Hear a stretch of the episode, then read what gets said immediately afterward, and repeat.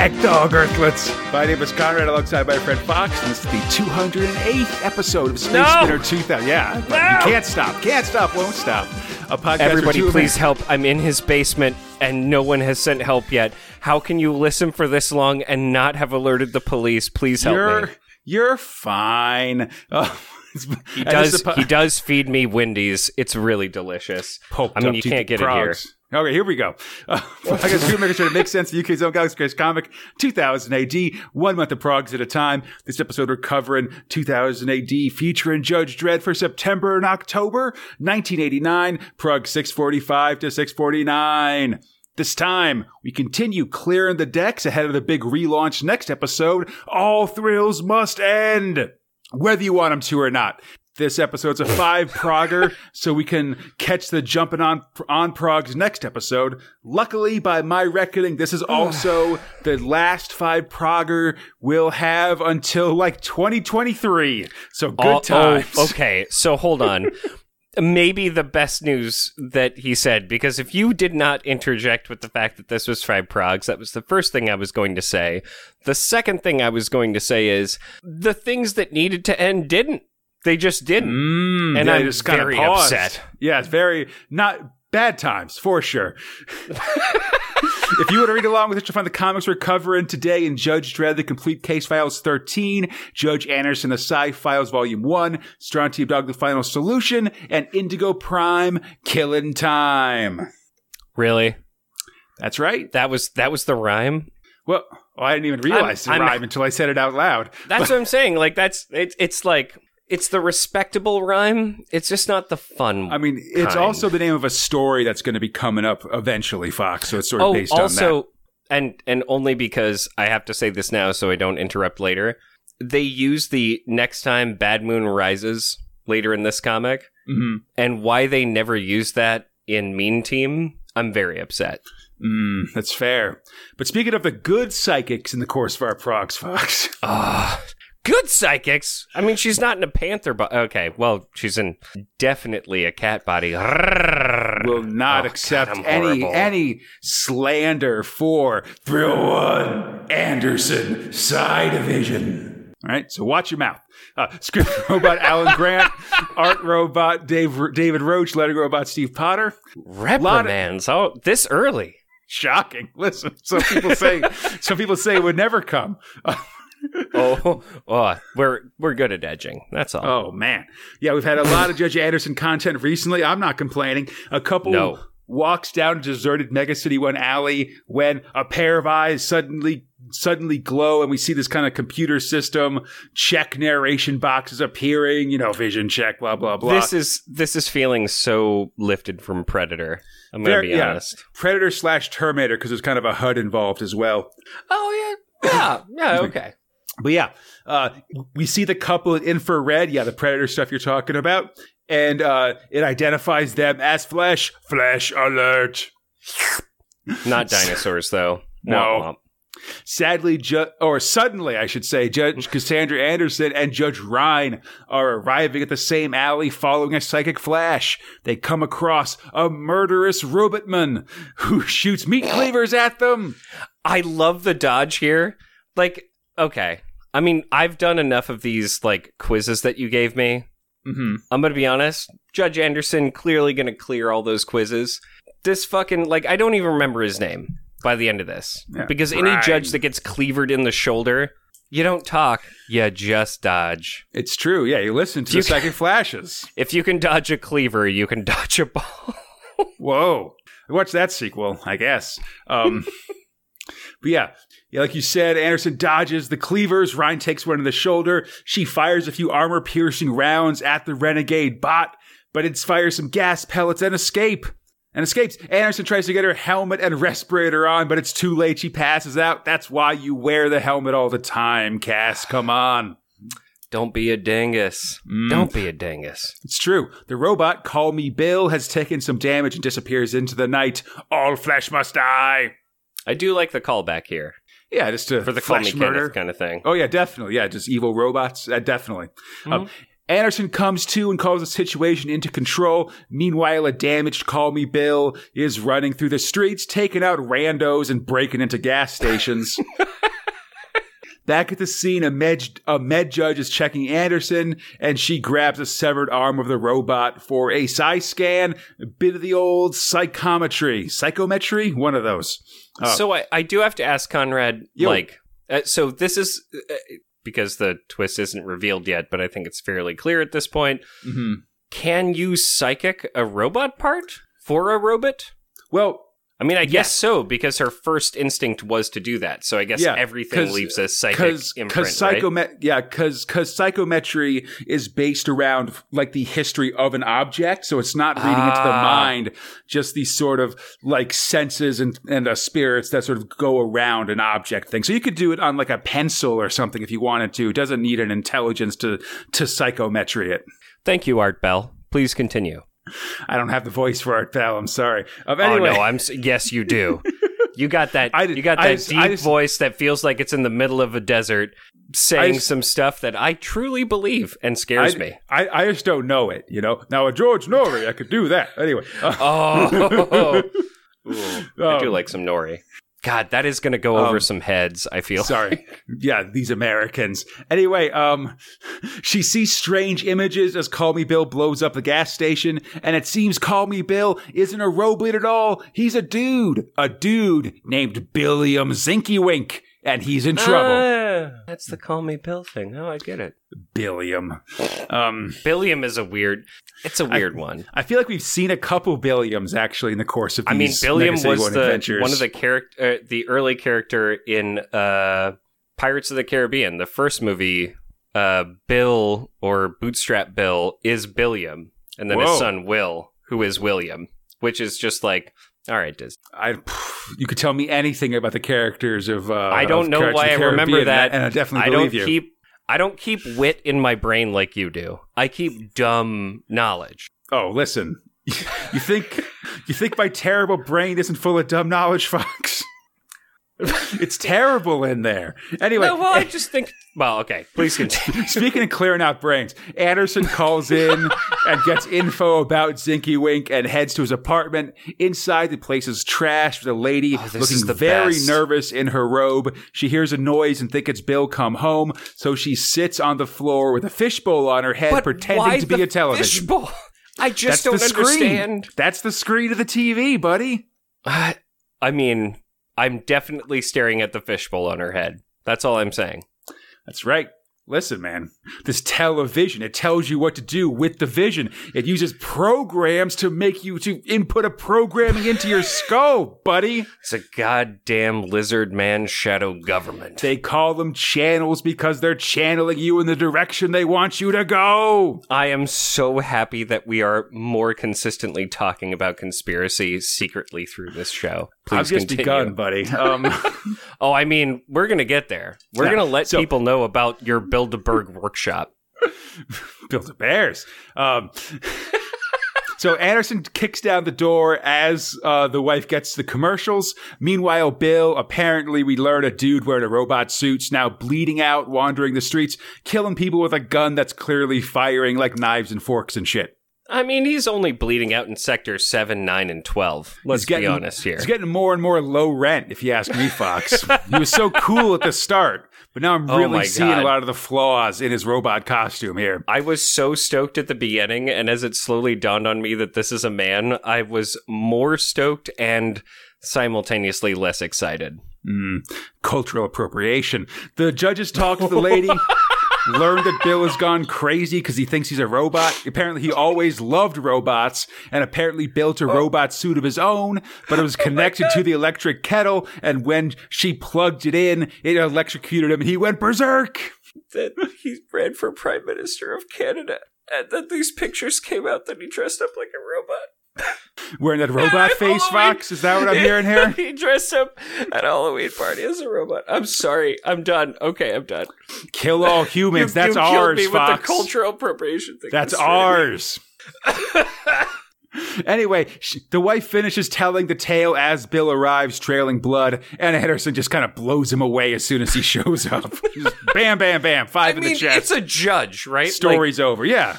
Oh, it's so great. It's so perfect. And also, then she just, like, basically backhands the wife with a comment. That's right. Like, she says, damn. Sorry, Mrs. Zinky Wink. Why don't you calm yourself with a nice cup of tea? But this time be careful where you plug it in. Nah.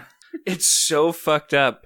Like, sometimes, Anderson, you get that with the Anderson stories where she goes a little darker and, and does the punchline that's kind of punch him in the face. But man, It's pretty dark. she writes.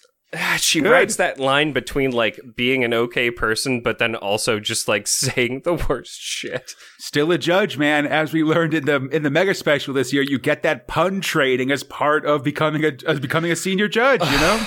anyway, just Fantastic. a fun, fun, quick, quick story here. Three progs.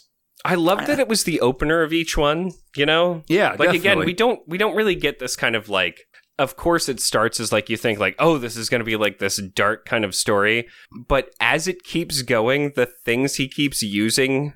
It's like a meat cleaver, Yeah, and you're yeah, like, oh, becomes- okay, maybe it's a war droid, and it's got like a, a saw, but then they're like, oh, it's for sawing meat, and then immediately in the next one, he's just shooting forks and knives Yeah. out of a fucking out of a fucking Mega Man Buster at people, and I'm like, all right, Yeah, This this, guy is- is cut rate. Absolutely. Yeah, no, this is yeah, these are fun action openers to the prog. Always Mm. appreciate David Roach coming in here, drawing some pretty ladies, Oh, doing action yeah. stuff, you know? Well, actually, like near photorealistic in some of them. I love how he's Yeah. less expressive about almost everyone's face except Anderson. She gets like the most shading treatment for, yeah. for faces and things like that. Although the wife was fantastic putting a yeah, between this and Arthur Ranson last episode, or last uh, prog it episode, stepped up. Well, we're, we're just really having some great stuff. Uh, you know, uh, Yeah. Roach did that. Um, did that story earlier in the year as well, um, Mhm. which I is uh, uh, my brain has has purged now the na- the name of. Eh. Um, but you know what I'm talking about. The guy who was in a wheelchair. There were freaking Oh, oh, right. Where, lizard uh, men, where his they went- where his daughter was actually part of it because he was full of sand or whatever. yeah, yeah, yeah. You know what I'm talking about. Anyway, yeah, yeah, yeah. no, I got It was very Mach Zero, if I remember. Well, it was very. It, it had a lot of like you know because it had it it had brain stuff. It was very um Okay. I mean, if that's not a shirt, it had brain stuff. Conrad 2020. cutting a lot of this a, a lot of this out as I look it up. I know. I'm sorry. I, I'm just no, excited. no, no, no. talk It's fine. Listen, yeah, Helios. That's the name of the story. All right, good. Ah, right, right, right. can can mark it off of my brain now. Okay, here we go. But but this Judge Anderson story managed to finish with a satisfying conclusion. Fox. Oh, here we go. What's the payoff? Speaking of terrifying cliffhangers, mm-hmm. let's go to Thrill Two Beyond Zero. So I, I don't know if I have zero tolerance for the fact that uh, maybe this whole story is uh, anti-feminist or so ahead of its time that it's saying that any solitary government cannot work. Hmm. I Anyway, don't know. I'm, I think The it's people more just that contributing. you- No, no, that's that's Fox being outlandish. I think it's more that that while societies can have visions, counting on any one specific person to carry a vision forward uh, is uh, is inherently flawed. Mecha Hitler is still Hitler.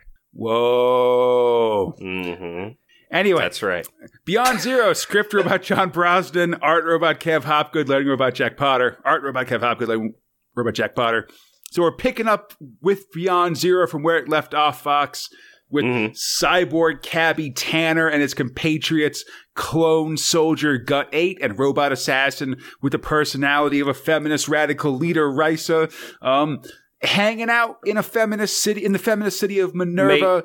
Which seems to hold the original Risa in high regard. Sorry. May I? No, no, it's okay. May I say it's only two things. I Hmm. never remember his name is Gut Eight, right? Yeah, much lo- a longer st- a st- set of numbers after that. So eight's the first I, one. I literally call him Stomach Boy. So it's Mhm. zero and Stomach Boy. And secondarily, I wanted to say that the opening for 645, I love the Hera imagery. hmm that Yeah, they it's have lo- for for Risa. Like it's actually it's it's very clearly kind of this Greek mythos Yeah, of Hera. d- definitely. I mean, they're bringing a lot of like Wonder Woman stuff in here as well, if that makes sense. Or like you know. Themyscira, sort of uh, you know, lady a lot less society stuff. BDSM, but a lot more of yeah. I'm I get where you're coming from. Honestly, I think I don't think we see enough of it to really be able to say that one way or another. Fox. So I'm Strong agree. Um, I mean, there it- are some really ripped women in here who are absolutely gorgeous. definitely. Yeah, Oh, it's God, I love the mohawk. We learned that that the human Risa, the original one, is missing and presumed dead. Anyway, the Amazons are getting ready to fight the airship-based warlord Lord Mordred, and everyone's allowed to chill until then. I love I love that they have these arbalists that they just have ready Definitely, that they set on fire later. Fire arbalists. yeah. It's Later, so. Mordred arrives demanding tribute, and Adoria, the leader of the Amazon, says no way. Yeah, they've got these uh, arbalists, whatever, ready to go. Basically, the plan is hopefully this is a blimp that's full of, of uh, hydrogen, Hindenburg style. And so when they shoot these flaming arrows at it, it will explode. You learn from the past in your construction of dirigibles. I'm sorry, ladies. Yep. You never put explosive gas again. Yeah, the ship drops bombs on, bombs on them, and indeed, this thing's full of non flammable helium. So no Hindenburgs today. Damn this derbobable. Mm. The Minervans run up the white flag, but Tanner's got a plan, and we just need to get some bulky Amazons to toss uh, to toss some suspiciously Tanner, Risa, and Gut Eight sacks onto the loading crane with the rest of the loot they're given to Lord Mordred.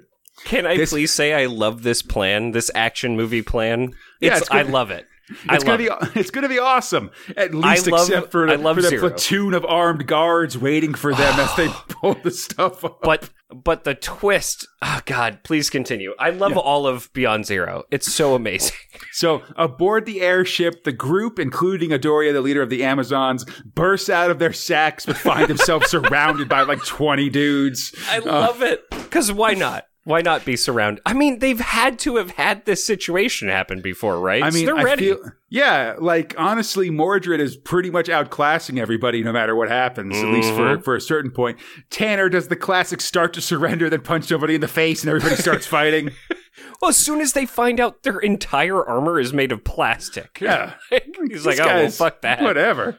It's a running battle through the cargo hold, but it looks like Mordred again has planned for this as a door drops down and closes them inside a closet they're in and it starts filling with gas. I, I just don't understand how they then overpowered the robot, but I guess enough people, right? Well, yeah, Tanner wakes up strapped to a table next to Risa, whose head has been removed. She she is immune to the gas, but with everybody else out, she basically had to surrender. Like they were like, listen, like you can surrender or or we'll kill your sleeping buddies because you can't protect them. She has body spikes and also a le- okay. Yeah, yeah. Anyway, But you can't stop bullets from flying into these guys, everybody's knocked out bodies, you know? her sarcastic comments say otherwise, but also maybe lead to a an ultimate truth that she cares about people, but she uses sarcasm as real armor. She's got a robot heart of gold, buddy. Oh, that's sweet. That's a much better way of saying it. Suddenly, someone comes through the door and sees that Tanner is awake, and now the fun and games can begin. Yeah, they're going to do the dinosaur. Everybody go on through the door. We're going to do the. Th- okay, I'm, open I'm the sorry. door, get on the floor, buddy. Come I'm on. just. I'm just really excited about Zero. the figure removes their mask. It's a lady. And not just a lady, the real Risa Pereira, the same as Risa the robot. Honestly, I wasn't expecting it. The fact that it happened made me incredibly happy, and then also I was like, "Oh yeah, it's 2000 AD," and I was very happy they did it. Meanwhile, in the brig, Gut Eight continues to try to put the moves on Adoria. Oh, oh, this And part's so great. Sorry. They try to make a plan to escape, which is tough because they're making plans, and Gut 8 is pretty dumb. Uh, I mean, and he's also really into just like we could just fool around instead of escaping, and it's just like the constant cut in between. I love this is the this is the kind of like a top secret esque kind of humor that I love. Like they are Yeah. both doing action movie and also making fun of it. Ah, It's Yeah, so it's great. They try the old uh, pretend to be sick gambit, but no dice. Like it's like, oh, he's very sick. He needs help. He's guards are just like, good. I don't care about these guys. Die. In I there. will literally execute you. Shut up. Yeah. Back in the interrogation room, real Risa explains to Robo Risa that she uh, had to make some compromises to her ideology during the gang, uh, during the Gene Wars, and she's not the same rad femme lady she was when her personality was, was recorded back in the day. Never monologue. God. Now she's happy just being a Mad Max style warlord and would greatly like to also menace Zero City. She's more than willing to to torture Tanner's friends to get the info on its locations. Kind of Thunderdome. You're right. Yeah, or uh, or or you know she wants to be be the humongous to Zero City. Zero Cities, whatever the name of that of that town with the school buses was in Road Warrior. I mean, that doesn't matter. Just walk away. Ayatollah rock and rolla, buddy. in the in the brig, Gut Eight has another plan, which is just to rip the bars off the cell door, and he does. And he- it's okay. Listen, Stomach Boy is maybe my favorite person because the whole time you're like, ah, Stomach Boy, he's the dumb one and whatever, and all of this stuff. And sure, he's dumb He enough to not remember the, the whole time. one. But then it's just like, you know, she's he's like, a- she's the one who's like, ah, you're not going to actually do it. And then he does it, and you're like, oh yeah, he's a gene warrior, or what the fuck ever. Like, a, uh, they spliced him to be awesome. They didn't splice him to remember how awesome he could be. Yeah. And just to be clear, he rips the entire wall of bars off. like, and Adori, awesome. and Adori's like, "Why didn't you do that the first time?" He's like, "I didn't think of it. I didn't think to do it." And that's forgot. honestly, that's I love his character. That's exactly how I play a barbarian. like I, It- I, well, I didn't think to use my strength right now because I is very, very uh like I oh I didn't realize there was a rip things off the wall mechanic in this game. You know, exact. Well, I've I had a DM just as a sidetrack who used to have barbarians with low intelligence have to roll intelligence to have the idea that you were proposing. That's pretty rad, right? Yeah, that's fair. That- I thought that uh, well it was funny. Anyway, please. That's why I always make characters in D and D with just about average intelligence because I know You I don't have want them, to. I don't want them to be smarter than me. Fox. Smarter Well, or dumber also- than me. But anyway, you, you gotta get your checks in, man. I'm sorry. it's prison break time. So punch and get your way apparently to the armory. Yeah. the guards get real Risa to deal with Adoria and Gut 8 who are pinned down in the armory. But since that's where like all the big guns and explosives are kept, it's, It's- not that it's not a bad place to be pinned down in, to be honest. Why do you keep your jail next to your armory? Or at least close enough to where a big man can just punch his way through your plastic shit to the armory. No one expects someone strong enough to rip through walls, Fox. Come on, that's not fair. I you're right.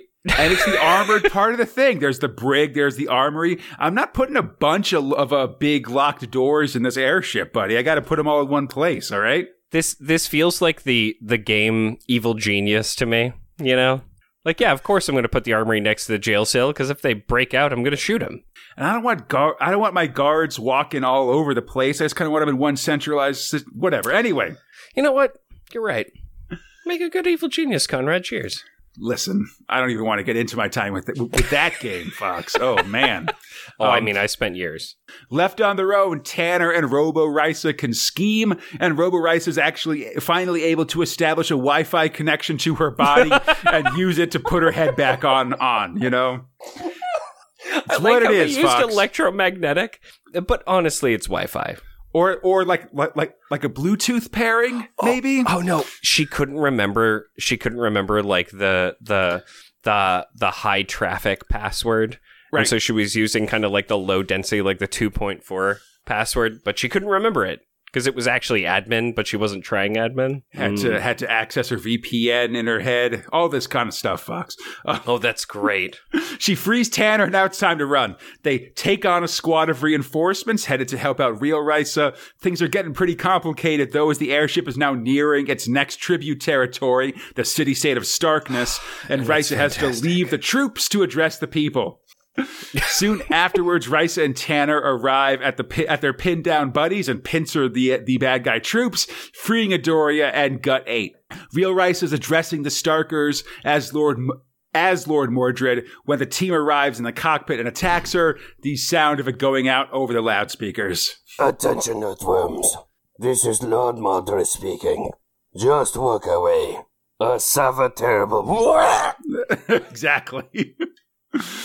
A battle rages in the control room of Lord Mor- in the control room of Lord Mordred's blimp, broadcast to the confused people below. Real Risa tries to pull uh, tr- tries to pull Risa rank on Robo Risa, but Robo Risa ain't feeling it. She punches real Risa so hard she goes flying out of the control room, falling to her death. Who's the real Risa now, bitch? Come on. Robo Risa reigns supreme, but plans to shut herself down until one of the pirates explains that by killing the previous leader, she's now the new leader. It's one of those blood in, blood out kind of situations. You know what I'm talking about. No, two men enter, one man leave. Yeah, good times. Tanner asks right asks asks Risa, now Sky Pirate Queen, for a ride back to Robo to, to, to a Zero City, and she agrees, taking Adoria along for fun. Why not? And Adoria is coming not because she likes Gut Eight. Okay, back off. I'm from a crazy, oh uh, God. uh, you know, lady society. I'm probably not into guys. Whatever. Soon, a dude chilling on the top of Zero City is asleep when, as the good. approaches. Soon, Tanner and Gut 8 have broken in and made this topside dude make a call. Oh, not just the- breaking gut uh, or stum- tummy boy rips a hole in a wall. Yeah, to awesome. be clear. ripping the hole in the wall, making him make a call to fancy crime boss Nemo. Tanner's back, and he's got company. The end Oh. for now. Conrad, I know I said a lot during this. This is like the movie slash uh uh D and D like slash JRPG slash. I mean, it, it is a comic, but the comic, and then also maybe okay. Up until now, mm-hmm. Zero has been okay. In the same way, Harry on the High Rock was kind of okay mm-hmm. initially, right? Like Yeah, I just I just put the put, together the collection of Harry Twenty on the High Rock actually, and I think So- that they're very similar just in these stories that, that that kind of show up and have sort of a definite middle and an end, you know, Well, beginning, middle, exactly. and end, and, and then kind of get out a little bit. but but also like they are they are entirely different in terms of of kind of the the kind of setting or style that they're going for. Mm, Beyond Beyond Zero, at least the first one, really noir, and it Yeah, was, that was- fun. It was a That was fun Night noir. Zero, yeah, and then and Well, then and- this and one is, is much more big, crazy adventure, Exactly. like traveling around. Yeah, it's definitely a, a different genre, but with with with with with this character of Tanner, who's a fun kind of everyman hero, you know. I will say this now. Netflix, you bought uh, uh, Altered Carbon, and all of the three books in Altered Carbon, very different books, very different kind of tones. Beyond Zero just went from a noir guy with a fucking a, metal arm that shoots bullets when he points it like a a child, right? Right. A noir Well, to it was a big, yeah, it was to an sci- like, uh, adventure Mad Max film. Yeah, from a from a cyberpunk noir to like a Mad Max to a post-apocalyptic adventure story.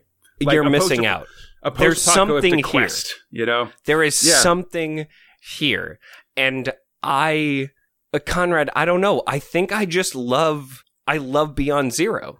Yeah, no, this is a re- like I've I've really enjoyed these stories as well, and that's why I'm really bummed, Fox, because you you can tell this is not the end of the story. There's still a little bit more. There's about two progs left, and what's a real bummer Mm. is that we won't finish it up until February of 1990, which is just like maybe five prog Yeah. episodes from now. And I think I that really gotcha. cuts the legs out of this whole story, just especially for, as we're reading it along. You know, I'm worried Uh, that we'll come back to it and it'll be tough to kind of pick back up, especially just just for two progs. So, I'll ask you this much mm, because you because you kind of know, but you Yeah. no spoilers or anything. Do you feel it? It caps it off well. yeah, I well, I mean, it's tough That's because what- I yeah, think of it- course. Sorry. I feel like it'd be better if we'd start if we'd gotten it all right now. You know, if we'd m- maybe had two episodes of it last Of course. episode and then finished it up here. I think it does like it's it, it's it's it's like when you have a have a cliffhanger for a TV show, and then there's two months between, you know, or in this case, like five months from one Yeah, episode no, that's a death to another. That's episode. a real hurt. You know, it just Yeah. like so much of what I think we both love about these these uh, zero stories is just that they They're are tight. sort of yeah, like this tight like Yes. you know getting to the action, keeping going, like uh, keeping this uh th- this uh serial format kind of running along and stuff, and just yeah, having a bunch of time in between that kills that momentum, you know, and so, So- whatever so- whatever it is, it's sort of it loses something with that. So here's here's kind of an example where I definitively agree with you because of something weak that happened. Suddenly Adoria is like, "Oh, uh, I'll just come with you." And here's some exposition why. And as soon as she started doing that, I was like, "Oh god." Like no one cares. Of course you're coming with them. Like you're not going to get dropped off. Th- this didn't matter, but they they just put that exposition in.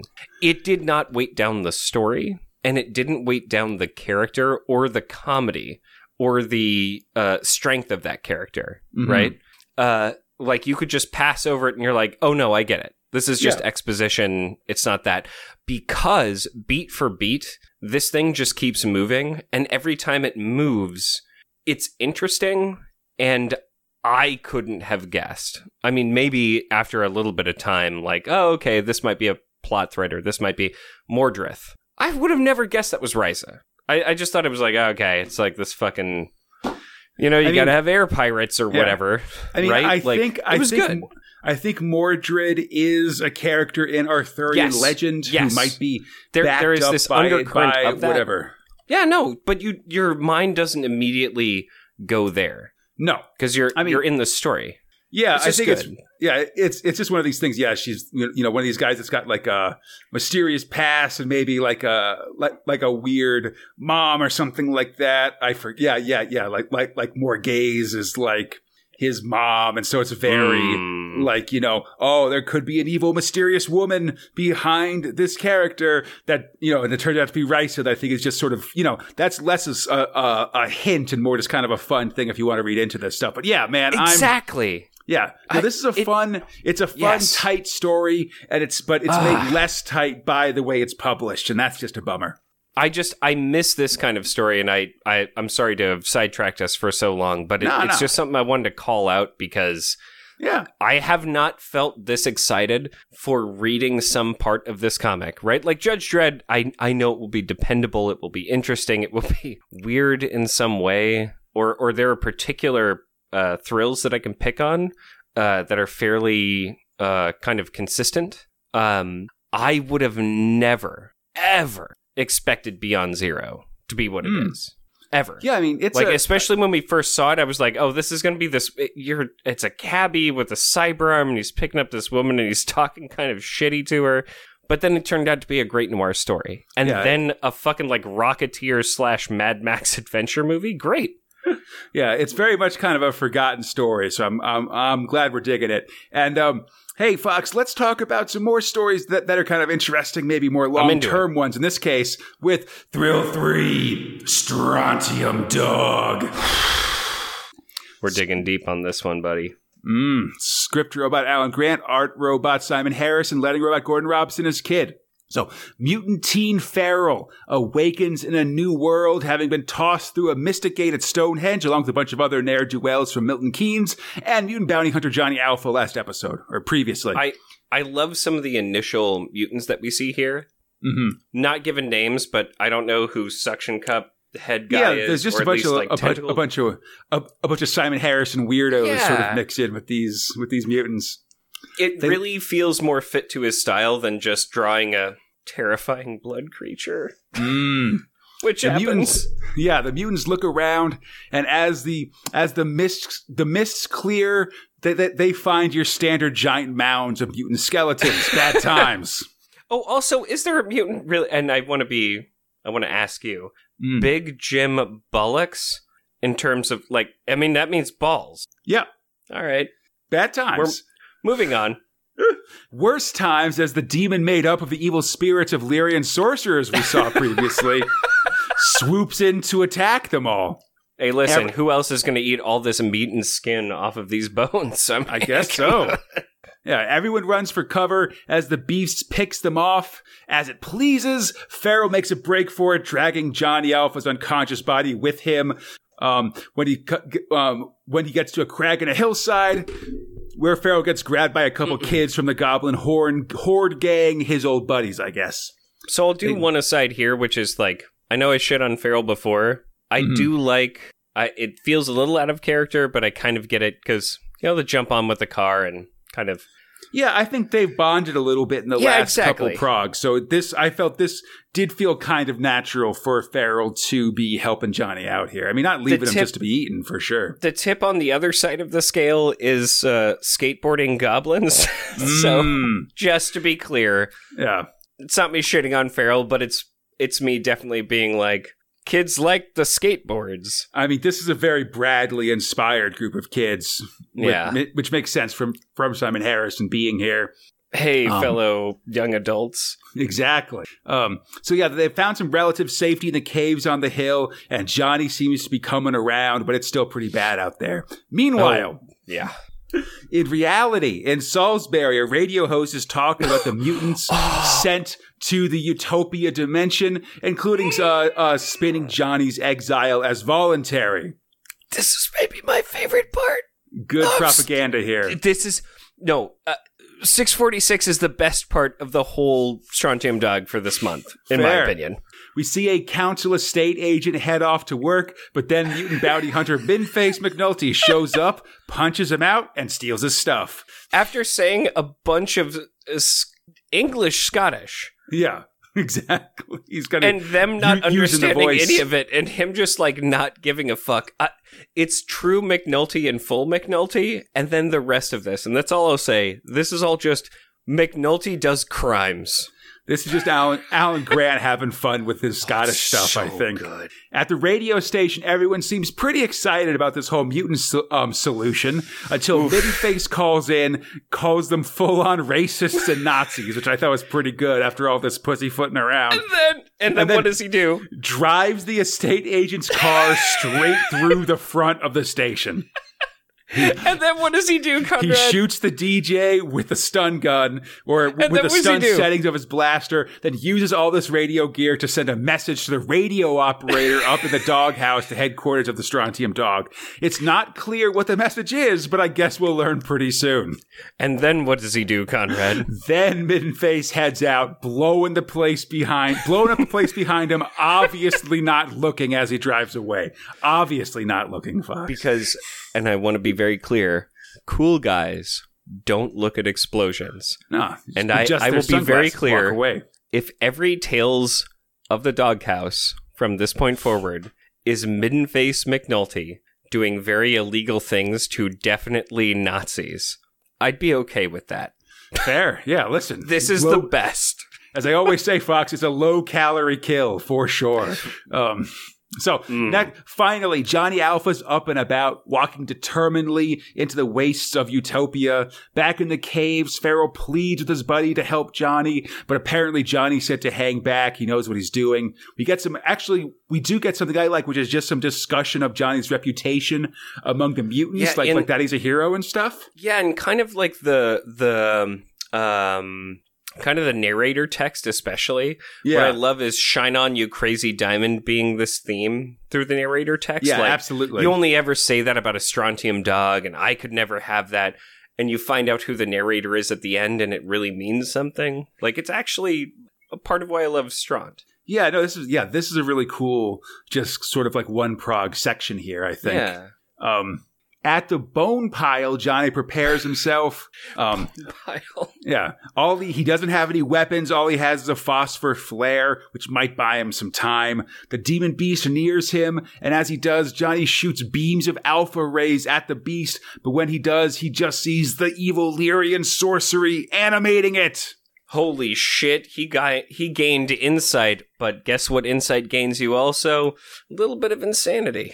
Mm, some insight into your own eyeballs, Fox. He Oh, tries God. to stare it down, but the beast just outclasses him, shoots eye beams right in its face. As the beard, as the beast prepares to kill Johnny, one of the goblin kids, like you said, has been has been narrating this whole time, wondering about his own chance at becoming a hero, runs out in a moment to of glory. to save Johnny. Sk- Sid the Goblin rides his skateboard into the face of the monster. Skate or die! And the lads get Johnny to safety. Sid gets vaporized, and in the caves, they check the damage. Oh, snack. Johnny's eyes been burned out of his head. The end of part one of the final solution. So I, I just want to be clear about two things. And I'll say the the first one first as a respect to the to the fallen. Mm. Part of what I love about Strontium Dog versus say this is not always completely true, but Judge Dredd. hmm The characters around Johnny, and Johnny deals with this a lot regularly, are struck in some ways to do something heroic or at the very least uh, like this is this is a compulsion of somebody who you see them for two progs talk about how much they wish something get pushed down and said like no just fucking ride your skateboard don't do anything don't do any of this dead Mm. because the like this underlying purpose of strontium dog is always push back against this kind of uh, against hate basically Yeah. um, which I think is what Alpha and especially Wolf like. That was kind of their ethos, you know. Yeah, I mean, I think it's something. I, I, I think that like it's it's it's one of the big differences, right, between Johnny and uh, and and uh, Joe or Alpha and Dredd or whatever. Mm, Just mm. is that you know Johnny Alpha's part of this. Um, he's like he's like part part part of, of uh, minority class that gets discriminated against quite a bit. But he Mm. also, but that means that he's you know taking these bounties and doing heroic things as part of it. You know, Well, he Like- accepts his part within the society yeah. when and- when the agreement is struck. Right? He said, "Look, I'll do this thing so long as there is no horrible racism." Yeah, You and I think, but I think also it means that Johnny ends up like picking up side characters and sort of inspiring people to do things as well. You know, you By get accident, sometimes clearly. Wolf or Midden Face, the Gronk, Yeah. even like a like a Durham Red or something like that. You know, all these different characters that. That, that sort of show up in his orbit and get their own time to shine. I think it's different for Dredd, who I mean does have that occasionally with characters like Anderson or Hershey or something. I mean, but yeah, very it's much very a- rare. Yeah, and very much of what's the key to Dredd is that he's this authority figure who stands at the center of things. You know, Well, It's I, how- I would how say the two he's characters the op- express themselves Sorry. differently. Yeah, sorry. Go I ahead. would I would say if they were both in the same story, Dredd would be in direct opposition to Alpha, right? So Mm. we we we in some ways root for both um because of the nuances of the character, right? Like Alpha Yeah. doesn't want people to see him as a hero. The reason Alpha joined Strontium Dogs was purely because listen, the peace is there. I'm not there to make more war and see more death. That's what I Mhm. got out of it, right? yeah, I mean, um, they, yeah, and that's sort of his acceptance of like this is how it is but anytime that balance goes like even slightly out alpha's the first one stepping up and you kind of see these different people and how they see him right yeah. so feral and one of the things that i'm starting to like just slightly about the character he's very pandering in, in certain ways but what i'm starting to like about the character is the first the initial kind of way that he felt about him is you're a strontium dog fuck you yeah, ma- and and maybe even didn't know about his past or didn't care. Uh, Yeah, I think which is this interesting thing that I think is the the kind of deep seated thing about Strontium Dog that I like so much more. And I'm not saying that Dredd is bad. I like Strontium Dog so much more than Dredd for that reason. hmm There's a lot of exploration of that character through other people and Yeah. also through Johnny. The second thing I'll say is, Conrad, I swear to God, and I need to ask this. Did they just blast out his eyes? Do I need to worry about this as a long term thing, or is this just like a fucking whatever? Uh, I, need can to t- know now if I need to invest myself into this. I'll tell you this is that like- um, that will return for the Str- for Strontium Dog Final Solution Part Two with a new artist in full color in summer of 1990. Okay. And um, um, have have you heard of the show uh, um, um, Flash Forward? It's sort of I a minor not. show. Don't worry about it. The first episode of those sh- of, of that show has a title that's always stuck with me, even if the show itself hasn't. Okay. The name of that sh- the name of the of that show is No More Good Days. And that's what I would say is a subtitle for part 2 of the final solution. I know you very well, Conrad. I appreciate the subtext. Uh, thanks. It's close to the surface, buddy. I mean, great. great. Well, great. Okay. Listen, it's not till the summer of 1990. We got a lot of time, so No, don't I- worry about it too much. I, I'm just glad they're going to hit me over the head with a hammer. I just needed to know if it was going to be a scalpel or a, or a hammer. Okay. I'm going to say might be happy stick time to talk about Yeah. uh, uh, Wolf and so forth. But anyway, Okay. Rise of Wolf. On to slightly happier topics, Fox, just because that's such a Uh. bummer. It means that a happier topic can still be non thrills, covers, and nerve centers. I I appreciate your enthusiasm. Uh, Always. Honestly, actually, for for this run, you're right. I I really enjoy looking at these covers more than other things. So, first up, 645, Prog 645, Kev Hopgood draws Tanner Beyond Zero, teaching us some machine gun etiquette. I mean, In- listen, you can't just hold an Uzi just by you know the clip. It's not going to be great. You gotta steady that cl- that that machine gun. Do It's it, a machine you know, gun. Do what I please. In the Nerve Center, it seems that the prog, including the introducing the mark of the beast, aka the, the UPC code on on 2000 on the 2000 AD cover, has been Yeah, boy. released, and letters are livid.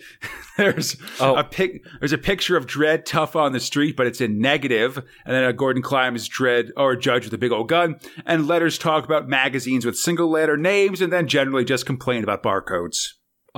But are they complaining about barcodes because of the weird fucking? Nah, Like they're complaining. Like Okay, it's a lot of like artistic things. Like oh man, like I love a 2000 AD cover, and now it's got a an ugly barcode on it, like a can of peas. Like that's not cool. Like, like Listen, kind of man, you can't shit on people for like making their lives easier when they charge you something. I'm sorry.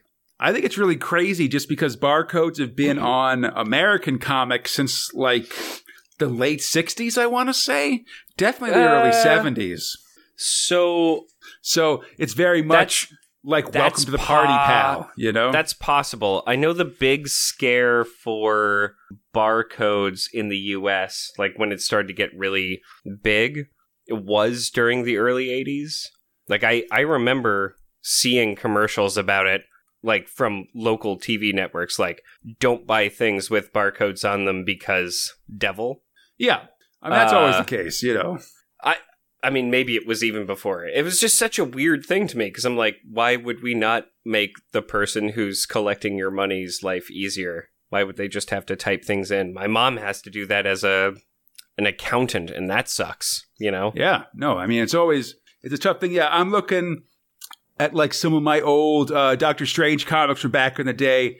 and, oh like, shit! Here's That's one, right. and you like, have them.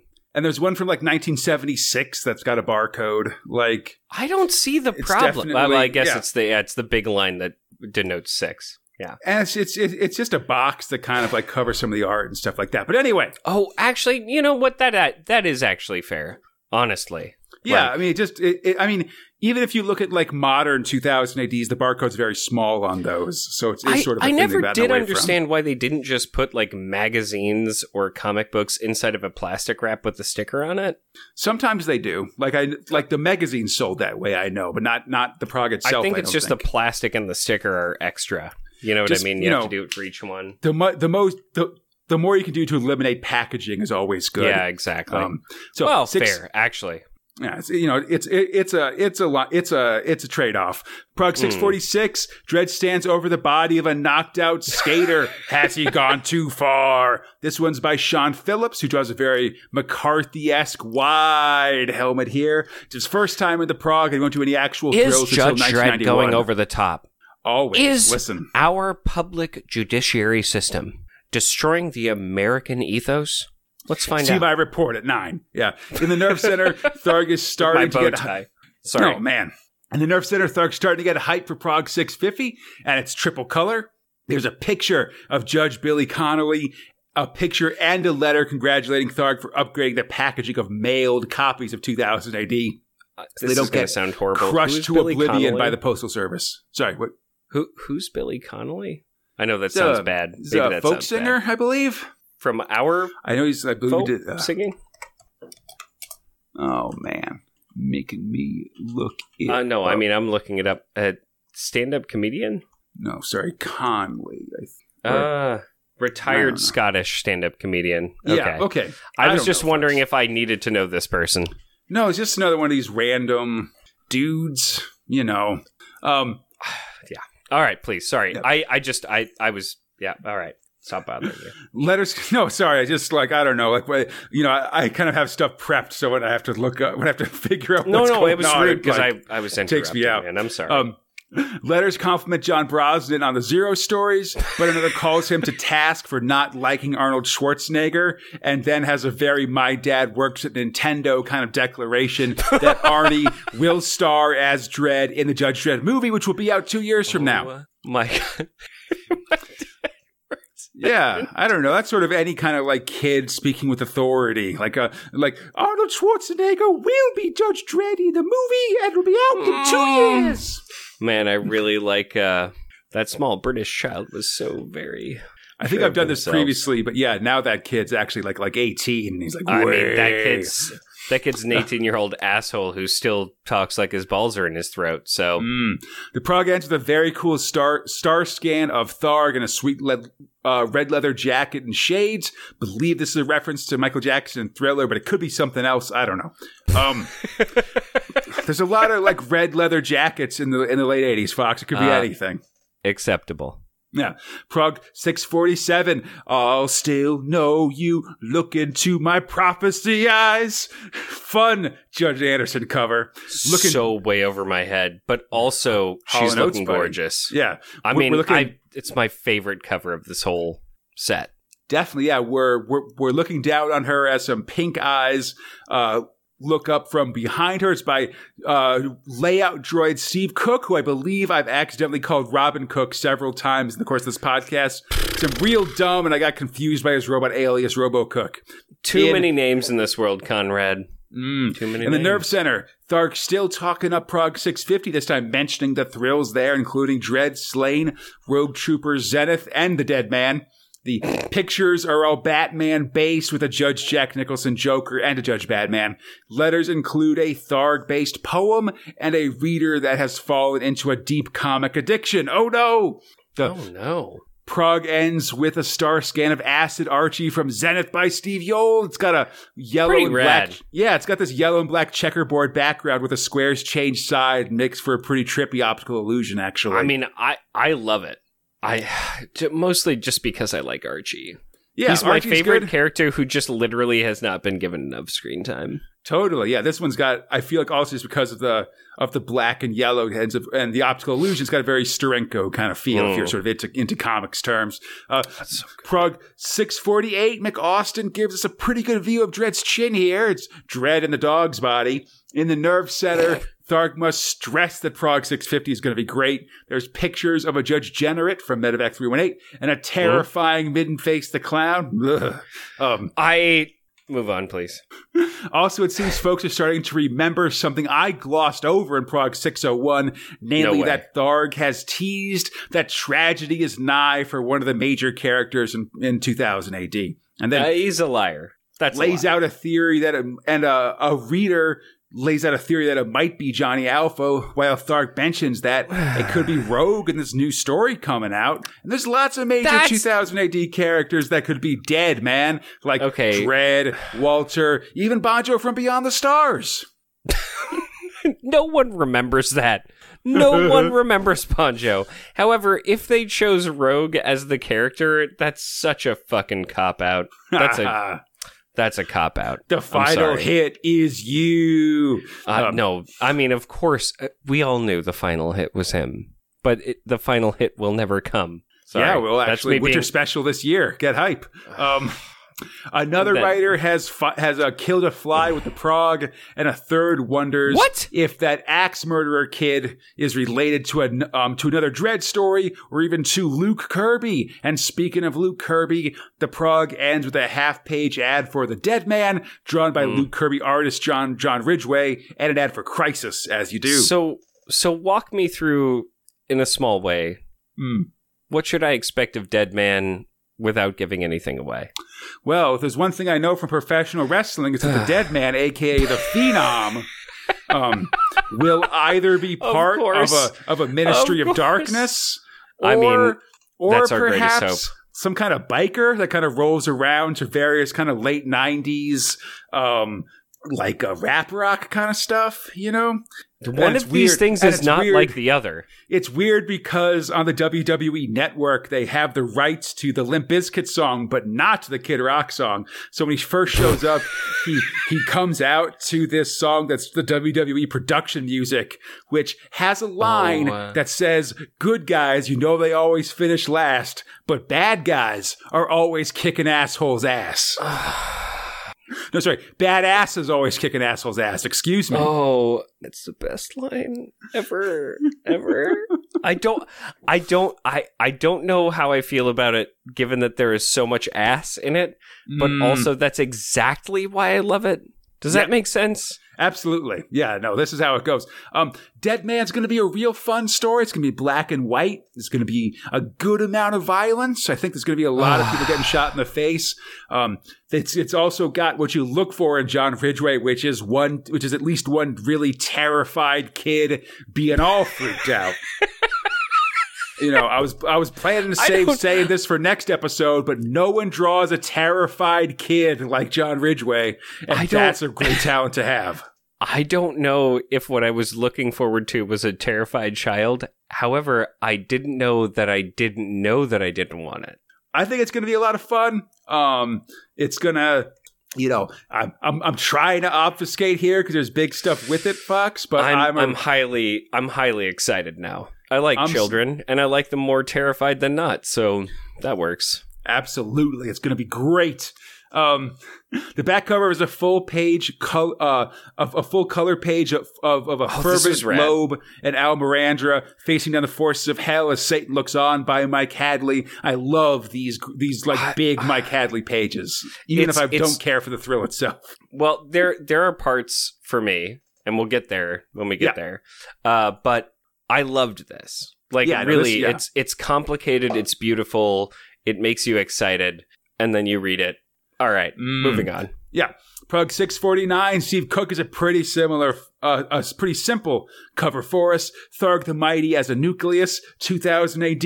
It's atomic!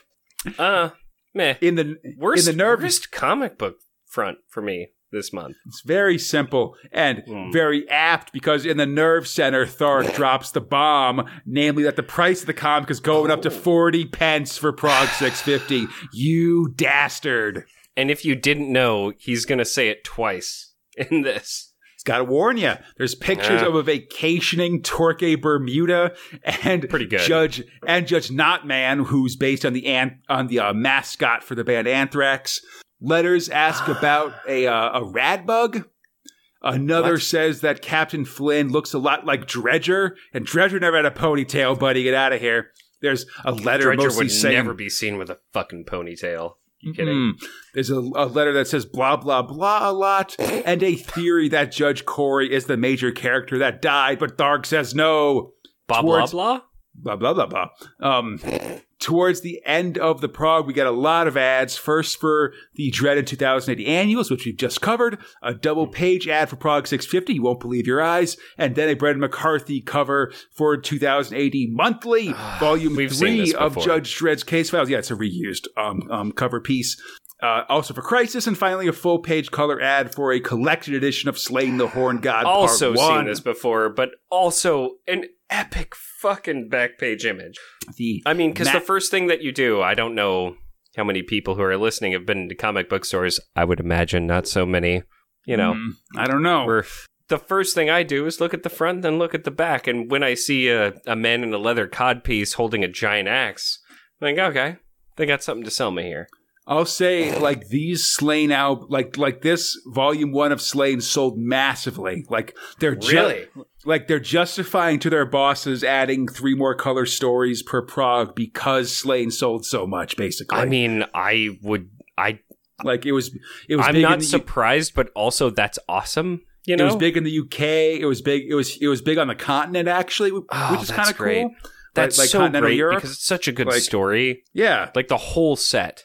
And so it means that when Slain Book Two comes next episode, that it's also got a lot of weight on it, and we're and we should definitely ch- uh, feel like it, if, if it's living up to that, and I think it will because there's just a lot of cool stuff in there. This Beaver dude, Oh, I'm so awesome. excited. I won't remember that I said how awesome this was, but also I I mean, I'm not I'm not surprised. So I feel like the second one will just blow it out of the water again cuz Slain is so good. Anyway, Yeah, definitely.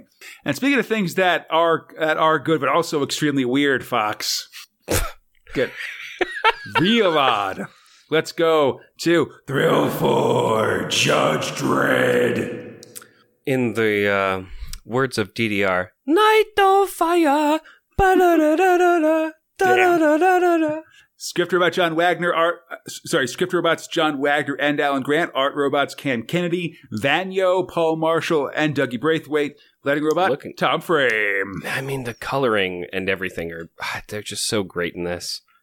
Definitely, Ah. yeah. Wa- Wagner and Kennedy start us off, continuing from last episode. We saw a bunch of rich guys blowing up a cardboard city, an encampment of people experiencing homelessness. Naturally, one of these guys is getting way too into it.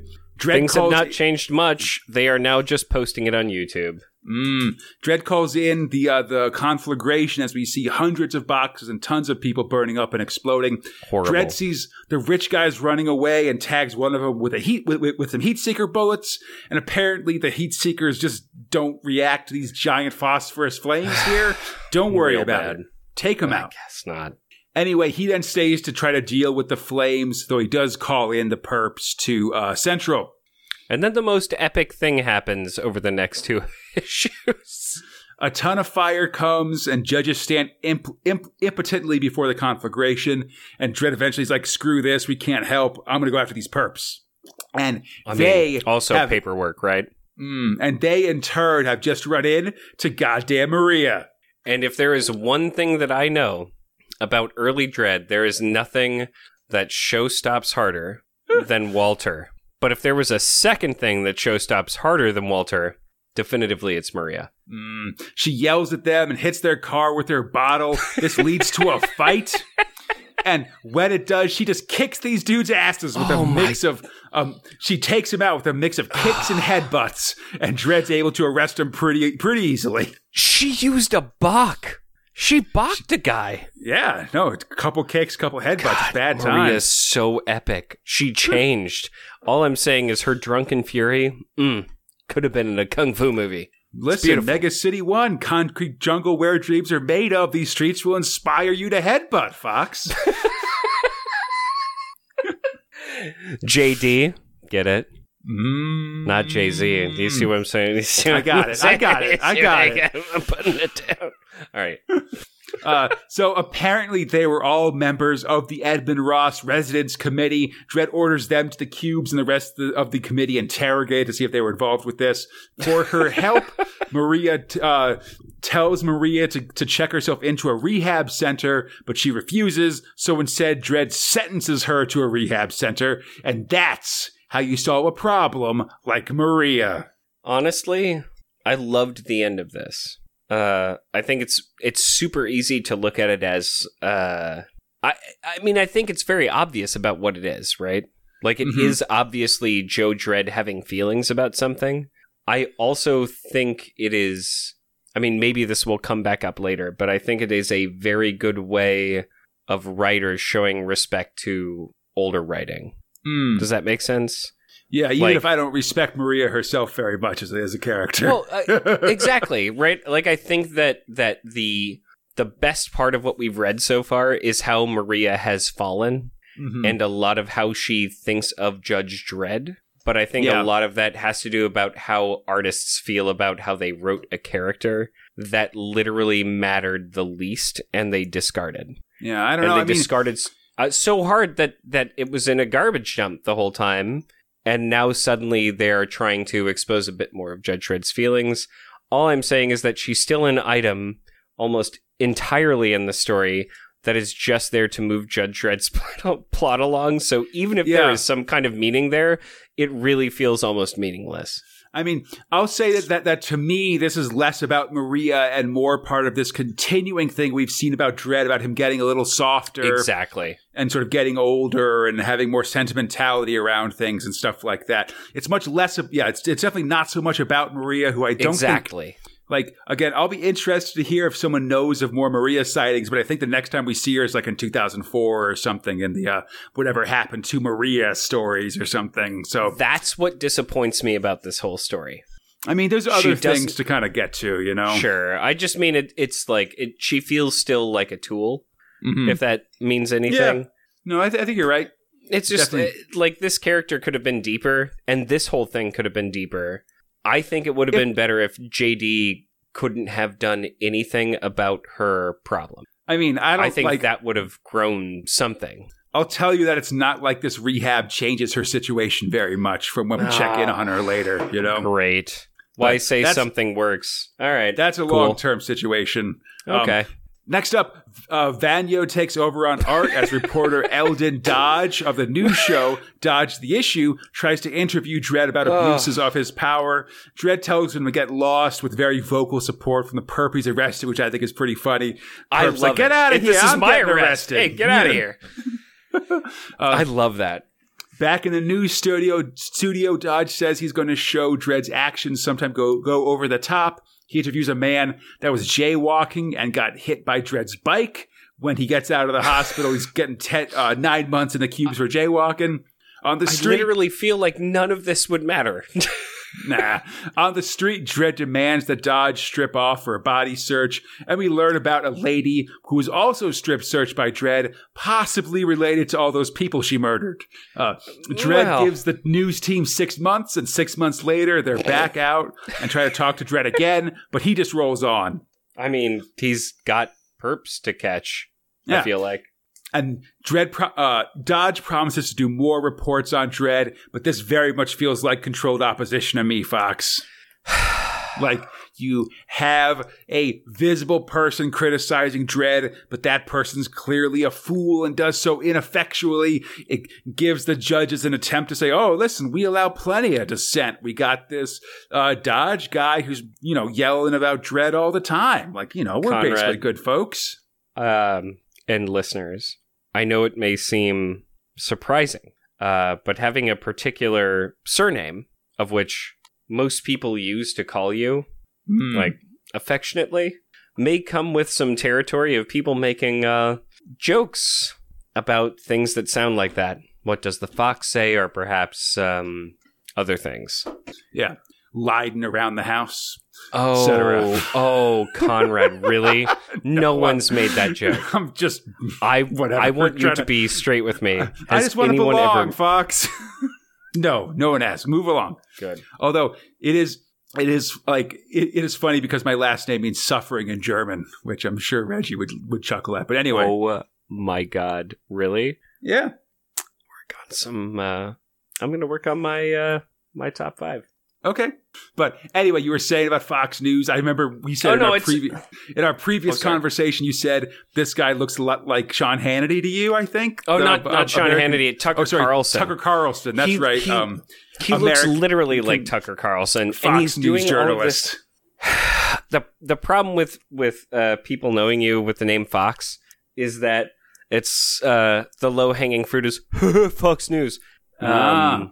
which uh, you know I don't like to get political with people that I know personally all Yeah. the time. Plus, I know kind of their boundaries, so I'll play around with that a bit. But um, with people I don't really know, it's like the the easiest haha. Tucker Carlson, uh, and I do not mind saying this as uh, what's the difference? Uh, what's the verbal thing of libel? I hate Tucker Carlson. That's Because fair. that's the that's Yeah. the person everyone thinks I look like, and I don't think I look like him. I don't think you look like him either, but I don't know. It's a weird thing. But let's move. Let's go on, Fox. I don't want to spend too long on this stuff. Um, because we got animals to talk about, Fox. All right? Oh no, I don't. Okay. Yeah. Alan Grant and Paul Marshall take over. Other animals to talk about, I should say. Alan Grant and Paul Marshall take over at the start of a series of human animal brain stories.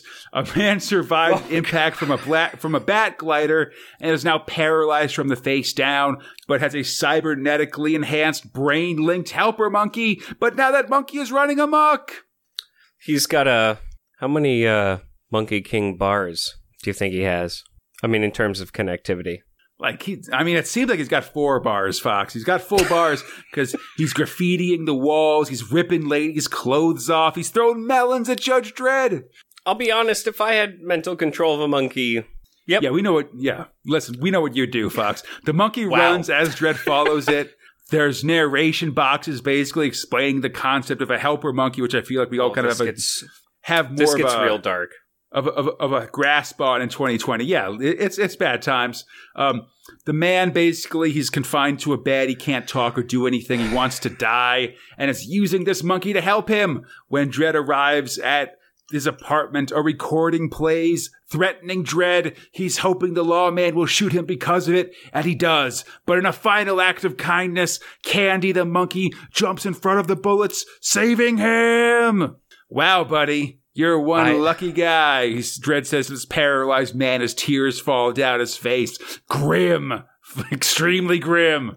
Can we? Uh, I, I just let's go to the next one, man. Yeah. This this, this was super. No, sad. this one's, yeah, it is It is a real sad This one hit me right sure. in the feels because Oh, man. you know when you have Well, when you have a bond with an animal and, and also Yeah. being quadriplegic and uh, like it was just not not great. Like I, I Seriously. I'm yeah, no, I- happy I, they agree. did it. I don't know if they were aware enough for it, but uh, you know that's that's enough that I I can say about it because it it Yeah. actually made me tear up a bit because it was Oh man, yeah. No, it's Oh, a real bummer of a story for sure. So next up. J- John Wagner and Doug and Dougie Braithwaite will finish us off for Dredd here, Fox. This one's called Confessions of a Rottweiler, and we I see just don't know how you can both. And I, I'll say this because I'll I won't say anything at the end. How you can both make like a, a terrifying murder dog story, all Rottweilers are all some kind of dog murder, but then also do the twist of you know let's have some feelings at the end. yeah, But the way they do it is also like, but it's not. I mean, it's not a. It's now not a dog story, and I don't know what you're trying to say. Like, I don't Really? know what the the verdict at the end, the the the let's talk the about it. Yeah. point. Yeah. No, let's get to it here. Yeah. So this one's called Confessions of a Rottweiler, and a giant goddamn goddamn dog is storming through the city, Fox. Giant goddamn. I Yeah. mean, it's really it's a monster dog, and it's already got blood all over its mouth and giant razor sharp teeth and a huge fucking tongue. It's terrifying. Definitely. Dredd's in pursuit, the, and the K9 is seemingly headed for a hair salon, I guess. It bursts through the shop Weird. window, menaces a hairdresser who says that he and Marjorie are just friends for some reason. The dog attacks mean- the man, and it is pretty scary. also very clear that it was not a just friend situation i feel like but we'll get Mm. there Dredd arrives at the scene, pulls the dog off the man with his day stick, and the Rottweiler raises his paws, seeming to surrender. Honestly proud of judge dredd for not just shooting a random animal Yeah. like i feel like so many things where someone is about to die in the jaws of a giant beast how often just judge dredd just like you know I mean, I Uh, think that's bit honestly. an animal I think like he shoots honestly, a lot of things Yeah, I mean, honestly, I think in real life that's the standard operating procedure. They don't really is honestly arrest arrest dogs. They sort of kill them No. and then test them for rabies, basically. Um, but because yeah, it's so Yeah, because you also don't want to get bit and also don't want someone to die. No, I'm Nope. just, you know, it's a good plot device for the situation. I, like the just dog. The it the dog the Rottweiler does look pretty cute when it when it surrenders. For the record, I'm um, very happy I didn't have to look up Does the Dog Die? Judge Dredd, number 648. the man's had his throat ripped out, and Dredd's going to check the, his owner, the dog's name Rex. That's right, his throat was ripped out. Dredd says to destroy the dog, but it responds like it can understand, so it seems to be very smart, which is weird. I mean, it goes- runs right to a computer and starts typing in with Yeah, dog yeah, paws, which is yeah. impressive. While Dredd's checking on the owner, he does get a call from the animal control unit where the Rottweiler has commandeered a computer and seems to be typing a confession. I swear to God, if it had said uh, "milk bones, please," that would have been the best. No, it just would have not been the best. Yeah, he's No, not a I know, dog. I know. I was just very excited. Yeah. He's writing his confession. His name is Re- is uh, Rex Ewens. He used to be a human, living with his wife Marjorie in the Debbie Pfeiffer block, possibly a minor character on the show The Wonder Years. I don't know, but it seems Rex was diagnosed with an incurable disease. His body would wither away, but his brain's still good. They could transplant it into a robot. but That's pretty expensive. So instead, they went down to Mexit to get a cheaper transplant. Um, I swear as to Dredd God. enters the Debbie Pfeiffer block, we learn in, in the present. Robot penis.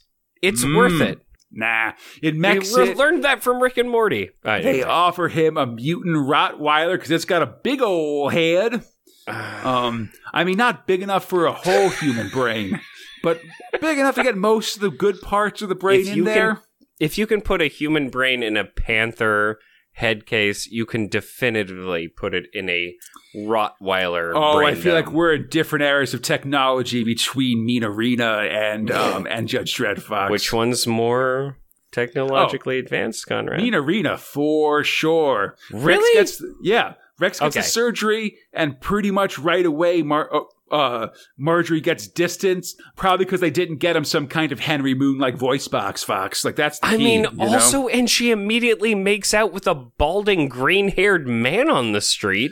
it's true. It's bad times. I, I Uh, think, honestly, she was trying to bail a lot longer before that. Absolutely. Soon, Marjorie is stepping out with her hairdresser and being a real asshole to Rex, striking Really? him, making him sleep sleep in the kitchen, not taking him for walks. he overhears her. Walkies. Yeah, it's b- terrible, man. He overhears her planning to have him put to sleep, and so he goes into action, killing his wife and her lover. So, yeah. oh, sorry, no, please. Dredd finds Marjorie's body and his confession is taken. The adjudication committee will have to rule if he is human. Then, he, then because of the provocation, he's, you know, he's basically saving his life here. He'll get 15 years. Oh, that's and if he's right. a dog, he'll be put down. Oh God, you really gotta hope that they bring like a typewriter out because apparently they have typewriters, right? Got like he was typing his. Com- no, I mean they said it was a computer. The output is a piece of paper that they en- then had him put his paw on. Just to be Yeah. clear, Got a print button. Uh, fine. you've gotta hope that they give him the typewriter to then be very clear in his statements. Uh, Here's Yeah. my question: If a dog has a human sentience, can Yeah. you put them down, Conrad? I mean, that's what the that's for the, the adjudication committee to rule, Fox. That's for you know bigger paychecks than mine. I'll say that. I'll say this: Judge I'm Dredd glad I don't is have to at make the least choice. willing to give him the opportunity Yeah, I think to Dredd, have that like choice. like me, realized that that's above his pay grade, so he's got to have someone else figure it out. And that's why I love Judge Dredd. I felt bad about a monkey a moment ago and really did a sad. And then I read, I, I just watched Tiger King this last weekend. Like the whole thing. I power watched it. And so All I've right. had some feelings. And so Mm. this monkey comes, I'm like, oh God, feeling, feeling these feelings about this monkey in this comic book that didn't, I mean, this monkey never existed. And then as soon as they do, like, the dog will die, I am Will Smith in uh, Last Man Against Vampires, the movie. Uh, and then they make him a human who kind of, it's like, hey, I don't know. Gonna go up up against this thing. I'm like, Judge Dredd makes me laugh even when I'm feeling horrible, and I don't understand how that exists uh, in comics. I'll I tell you what. I'll, what what I say, Fox. I found a diary proving that Carol fucking Baskins Oh, killed her husband and put Oh, his brain in a tiger. So what you're saying is after after we record this, you and I have to have a discussion. What I'm saying is, I heard Carol ba- Carol fucking Baskins put her husband's brain in a dog and then fuck that dog. It's weird times, Fox. You're you're closer than you might think. Did you watch that? This is so off topic. Did you watch the last episode where they were talking to people at the end? I haven't. The the live episode wasn't out. Like No, the it's- union it's- episode wasn't out when I. it's when awkward I, uh, and it's weird because of the guy who's hosting that? it and all those things. They found uh they found a stuffed tiger that was definitely from the zoo in uh in Tiger King's upstairs thing Yep. with a hole I- in the back and a hole in the front. Let's. Hey, Fox. Uh, yeah, that's exactly why I said that so you could cut it out. Let's move on. Yeah. Speaking of things I hate that are Tiger King. speaking of um of uh, programs that are dark and disturbing, Fox. Oh. Let's Is it dark go. or is it upsetting? One way or another? It's Thrill Five, Fervent, and Lobe. I only have two questions at the beginning of this before you uh, absolve the following people of their guilt.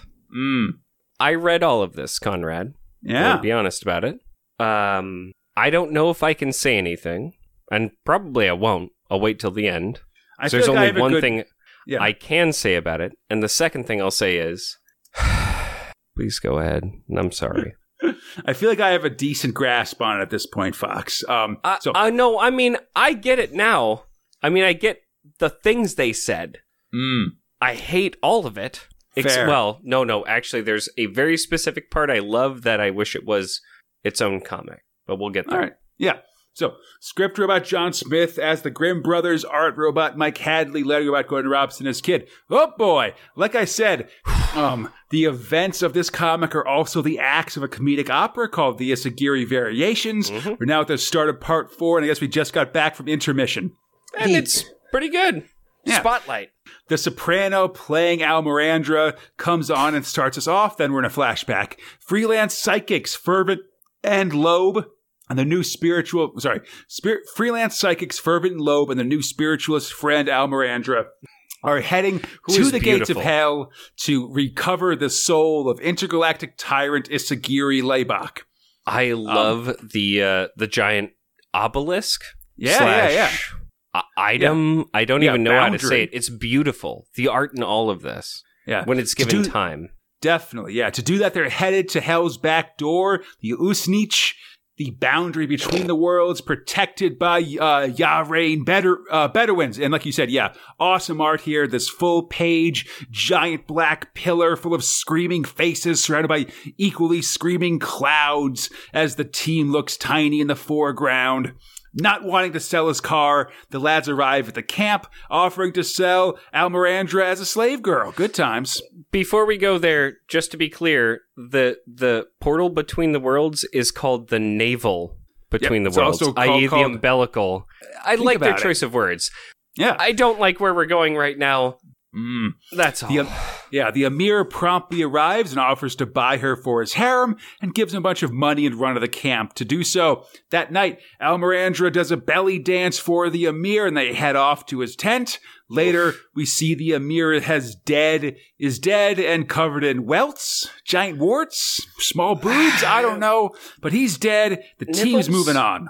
They're kind of like bumps. Or they- they're just big, is what I'm trying to say. You know, I she- honestly, I think Waltz is probably the right thing. I think that she just uh, found hard lover. exactly what he needs. Because Mm. honestly, from what I've seen, uh, she's the only character who I've uh, have so far understood in this entire thing. Sure. She's insane. In the back of the Emir's tent lies a doorway straight to hell. We finally made it. Who's going through first? But why? anyway, The trio falls through the walls of hell as horned figures look on, saying what they'll do to them. They're demons, and we get several classical demons named in the course of their conversation. Astaroth, Dantalion, Eligor, all these names I know from the Persona video game series, Fox. They speak okay. Oh my god, thank you. Because if you weren't, I was. They all speak with one word bubble in this kind of cursive font with lowercase letters. Mm. In the end, though, they just laugh as Fervent Lobe and Almirandra arrive at Hell himself, at Hell itself, and we get another one of these big full page images of Hell as the infinite tortures going on. That's really great. Lots of little stuff, God endless damn. lines of fameless people, of, fam- of faceless people, huge smokestacks and smelting towers, demons with flamethrowers, good stuff. So, it's literally the album cover I wanted for my for my acetate pressing. Totally. So, Fox, we're here in hell because this Sure. galactic tyrant Laybach, ha- uh, his soul has been lost and sent to hell, and, the, uh, and they got to get it back. Apparently, it's in four pieces scattered all around. And after Okay. some arguments, um, I guess they quickly find Laybach's head is still alive in a big pile. Um, And meanwhile, Satan is being anointed and shown a couple of new designs for various tortures when a messenger arrives and says that the infidels, our team, have arrived. Satan seems pretty amped about this. The hour of our deliverance is at hand. All right. And I mean, I don't know how they found any of these things, but I'm pretty stoked on Satan. He's maybe my favorite dude because he's getting anointed, and there's a lot of cool shit happening in just the parts where none of the characters we know are. He's Yeah, I mean, doing some funny stuff. Yeah, they're they're using different um like psychic powers to kind of figure out where the pieces of the of of of of, of Laybach are. Maybe Um, I didn't explicitly understand that. Yeah, However, worry. Satan's my dude. I'm Yeah. he's my favorite part because he's just kind of just I mean, he's how he's treating his minions and just kind of I just love it. He seems I cool. want- yeah, he. I want that guy to have his own comic. Oh, listen, talk to Neil Gaiman, I guess. But Satan speaks with a bold, serif font, sort of like Death in Discworld, I guess. Um, but it seems Oh, he keep, and it seems he keeps Milton, like the spirit of, of the poet John Milton, around to quote Paradise Lost to him. But anyway, Satan's got a plan, him. and he doesn't want things to, to seem too easy to the infidels. But you know, he still wants them to do stuff. So let loose the dogs of war. The Diamond Dogs? Is he Maybe. actually uh, David Bowie? DD I mean, I don't know. I'm interested to see how much uh, yoga Satan's actually able to do. oh, that that's the diamond doll. Excuse me. Um, the lads are I pulling. know. I loved it. It's exactly the. Sorry. the lads are pulling one of Laybach's arms out of this big arm tree as the tyrant complains about it. It seems they found most of his limbs carried in a laundry cart nearby and are on the search for his torso. When the Hounds of Hell arrives, they're pretty scary and angular, but it seems Fervent Lobe were able to I teleport their heads away, which takes them out pretty easily. uh, again, they can. Why haven't they done any of the things that they're doing just suddenly because they can? Who knows? This all seems Exactly. to be Satan's plan, but what's his plan for? Eventually, they find Laybach's body being dragged around by a bunch of tiny demon types, though it, and it is a bit, a bit worse for wear. Still, Hmm. they manage to assemble the body, but it's not working. It just does the Saint Vitus dance, which I believe are some strange movements caused by someone having chorea. I Um, mean, I feel like Yeah. that would be enough to prove that he's potentially alive. right? Mm. They got to do more work. It seems this was a plan by by this plan all along. As Satan removed Laybach's central nervous system. Oh man, Oh, that's right. And then they made kind of um the lady feels sort of bad because she saw her parents, right? something I don't know. I skipped over that part. There's weird I- stuff going on here. Honestly, well, because there's a. I read only Satan's exposition. I'll be honest. Mhm. And uh, the things that he says is like, oh, I did all this stuff, kind of. Yeah. But effectively, he says it does not matter Right. because it's still a stage play, which is then they go at the end of this. Anyway, Yeah, they arrive and find Satan in all of his glory. He got the nervous system, and he's got some sweet demonic backup. In Prog 648, the the lads have moved to the front of the Prog, a bold choice. In the audience, in the audience of Satan, he- actually Satan seems like a pretty cool guy despite all the horrific tortures and stuff. He makes a fair point that he's trapped down here too, just doing the job that God assigned to him. You know, come on. To show he's cool, he just gives him Laybach's nervous system. Just, you know, take it, have a good time. It's pretty sweet. Uh, Lobe and Almirandra jam that nervous system back into Laybach as Fervent complains that this all seems a little anticlimactic, if, if you know what I mean.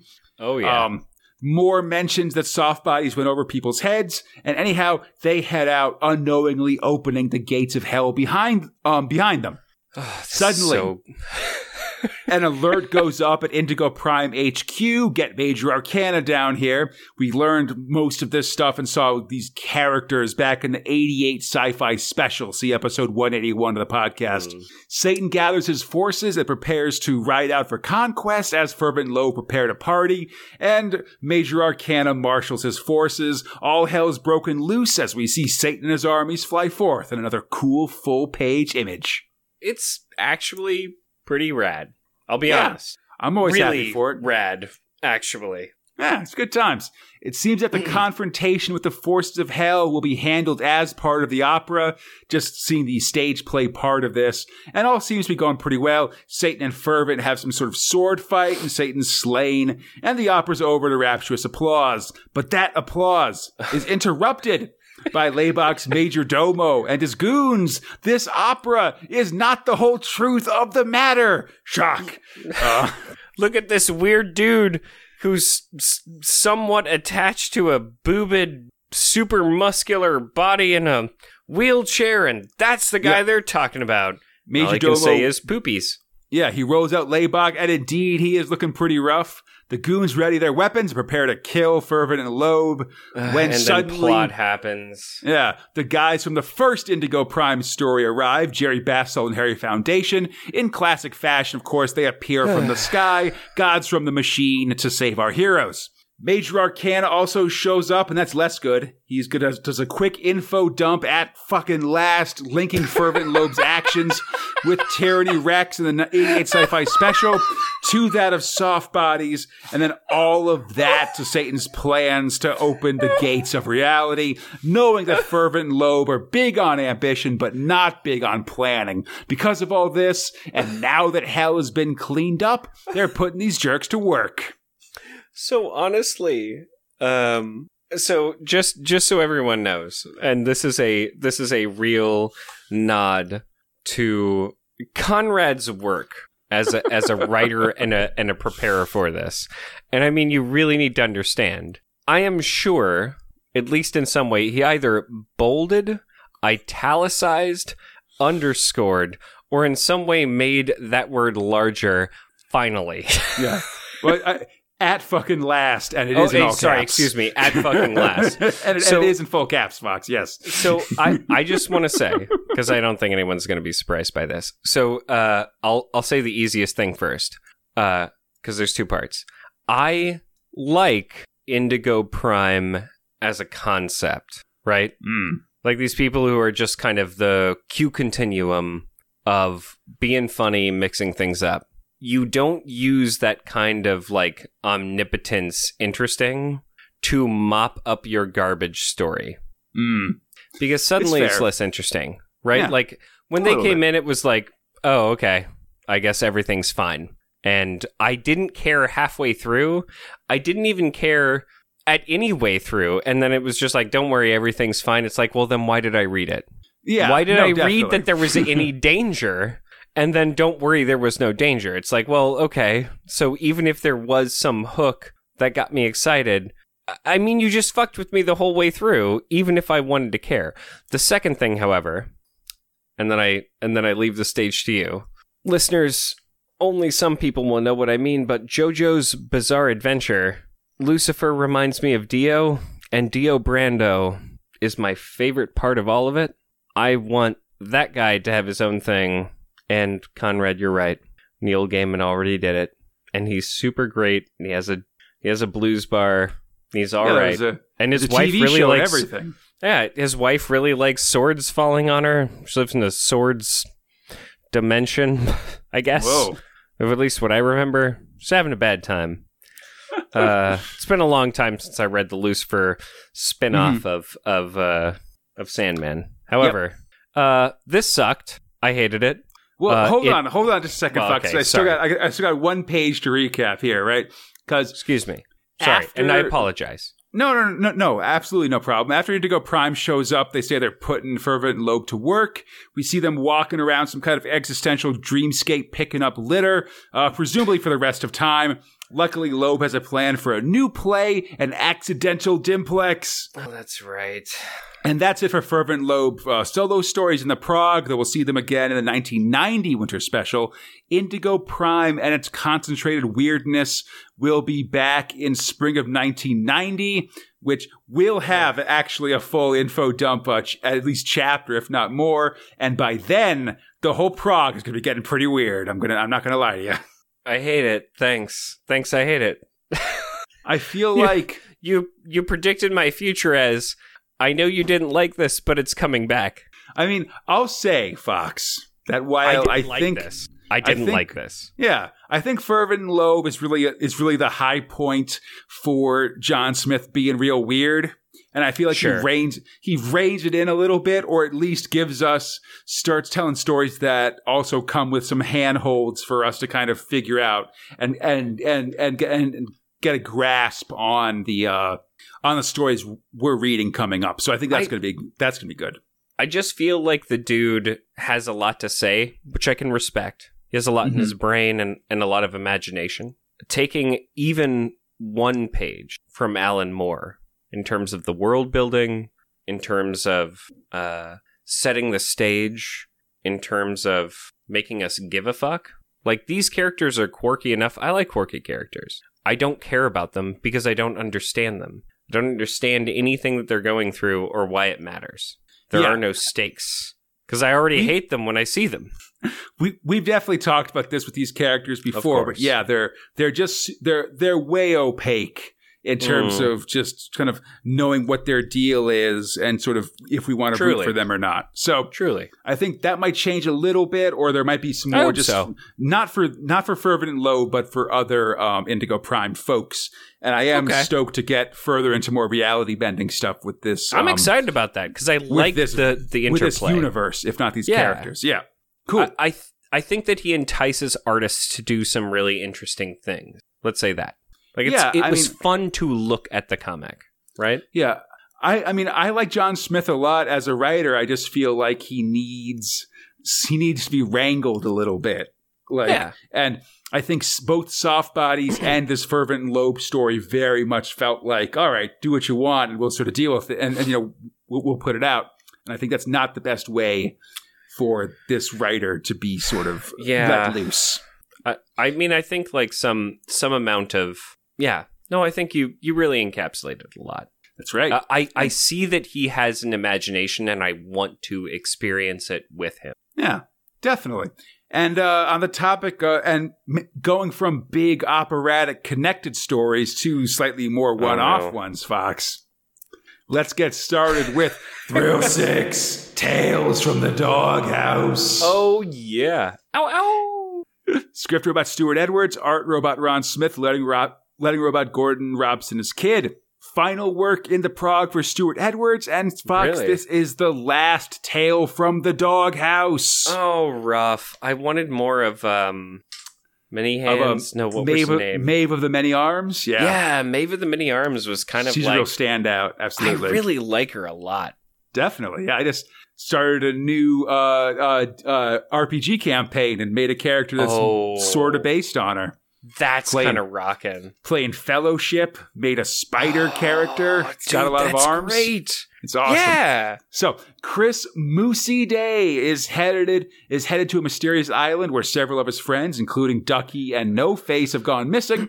Walking through a heavy jungle in the island, Moosey arrives at a big mansion. Knocking on the door, he's taken to the master of the house, clearly Vincent Price. He's given a place to stay, but investigates during the night, finding the master working in a lab full of monsters, operating on a weird monster dude. Lucy's attacked by a stitched together by the stitched together monster man. He's dragged down. Soon he's tied to a table. He notices the shelves are full of jars with heads in them, including heads of his buddies like Ducky and No Face. Then he remembers the name of the master here. Dr. Alexander Moreau. So on the nose. I, I wonder if anyone other than most of our listeners know who Vincent Price or the Isle of Dr. Moreau is. Oh, absolutely. In I hope 1989, so. absolutely 100%. I, I hope a yeah.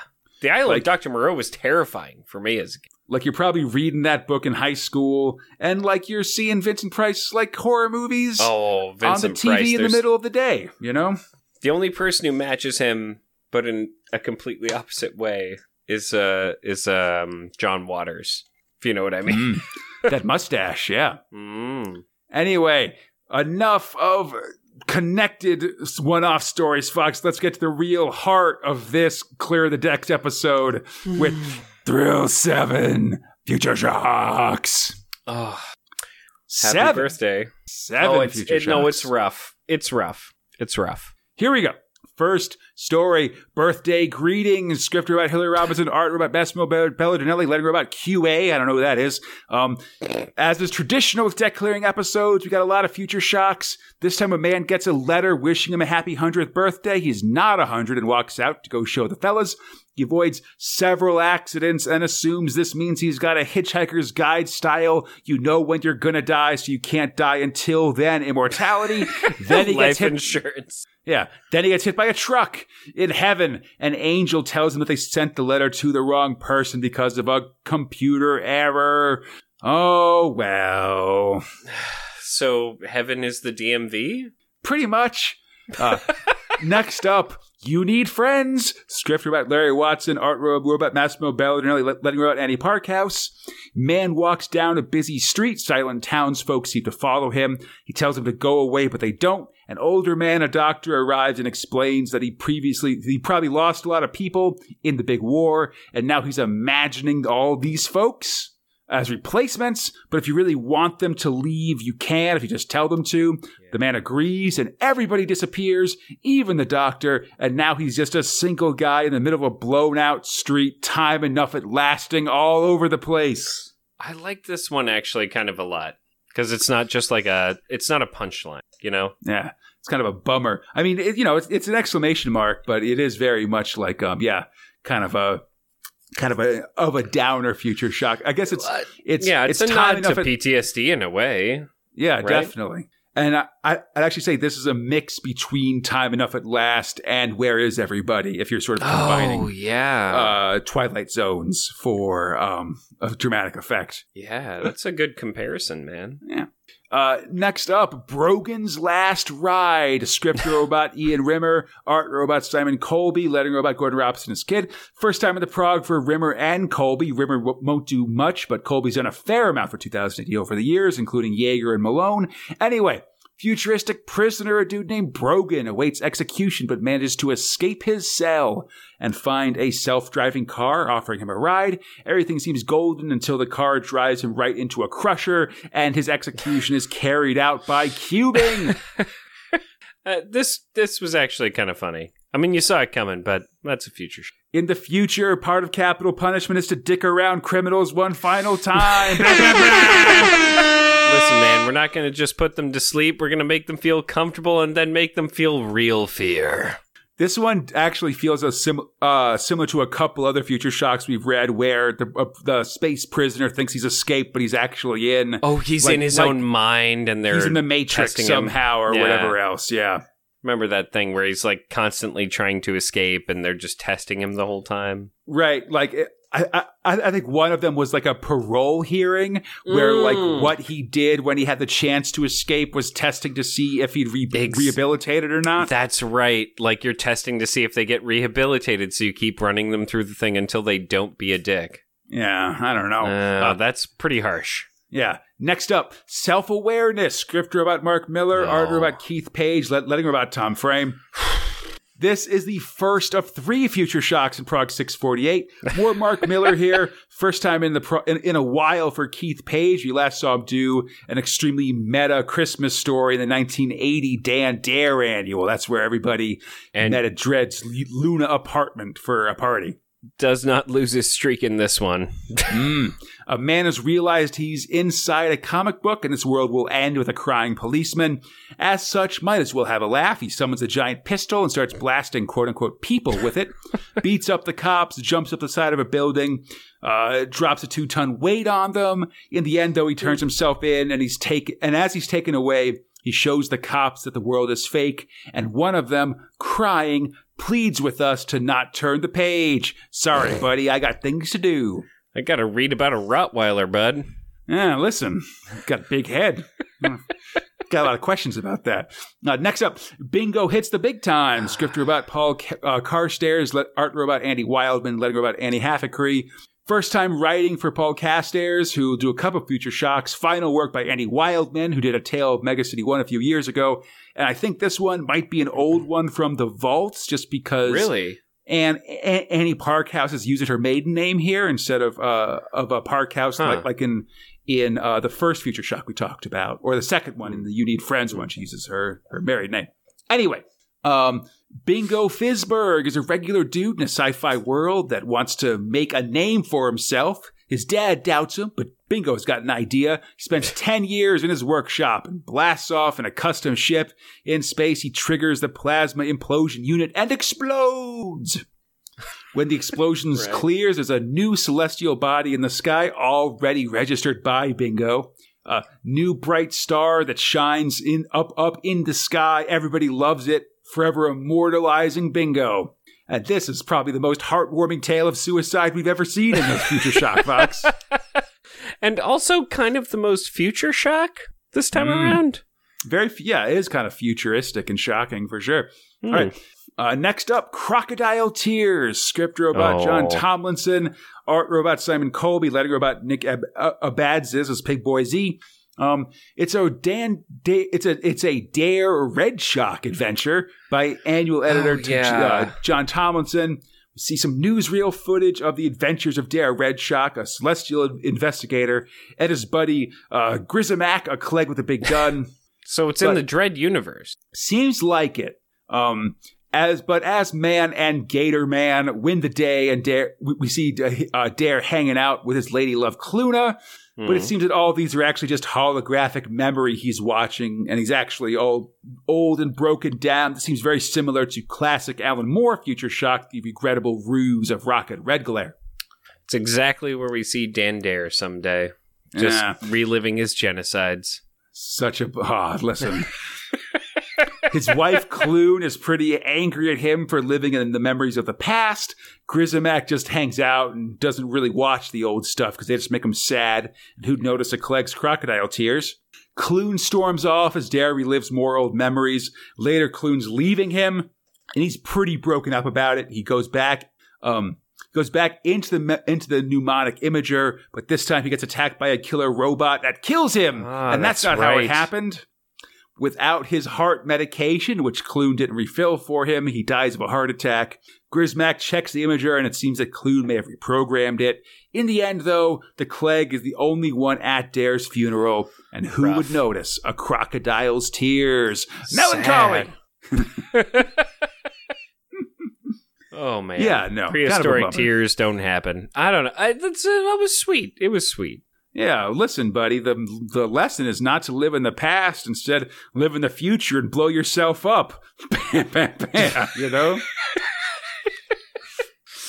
Oh wow. Final story.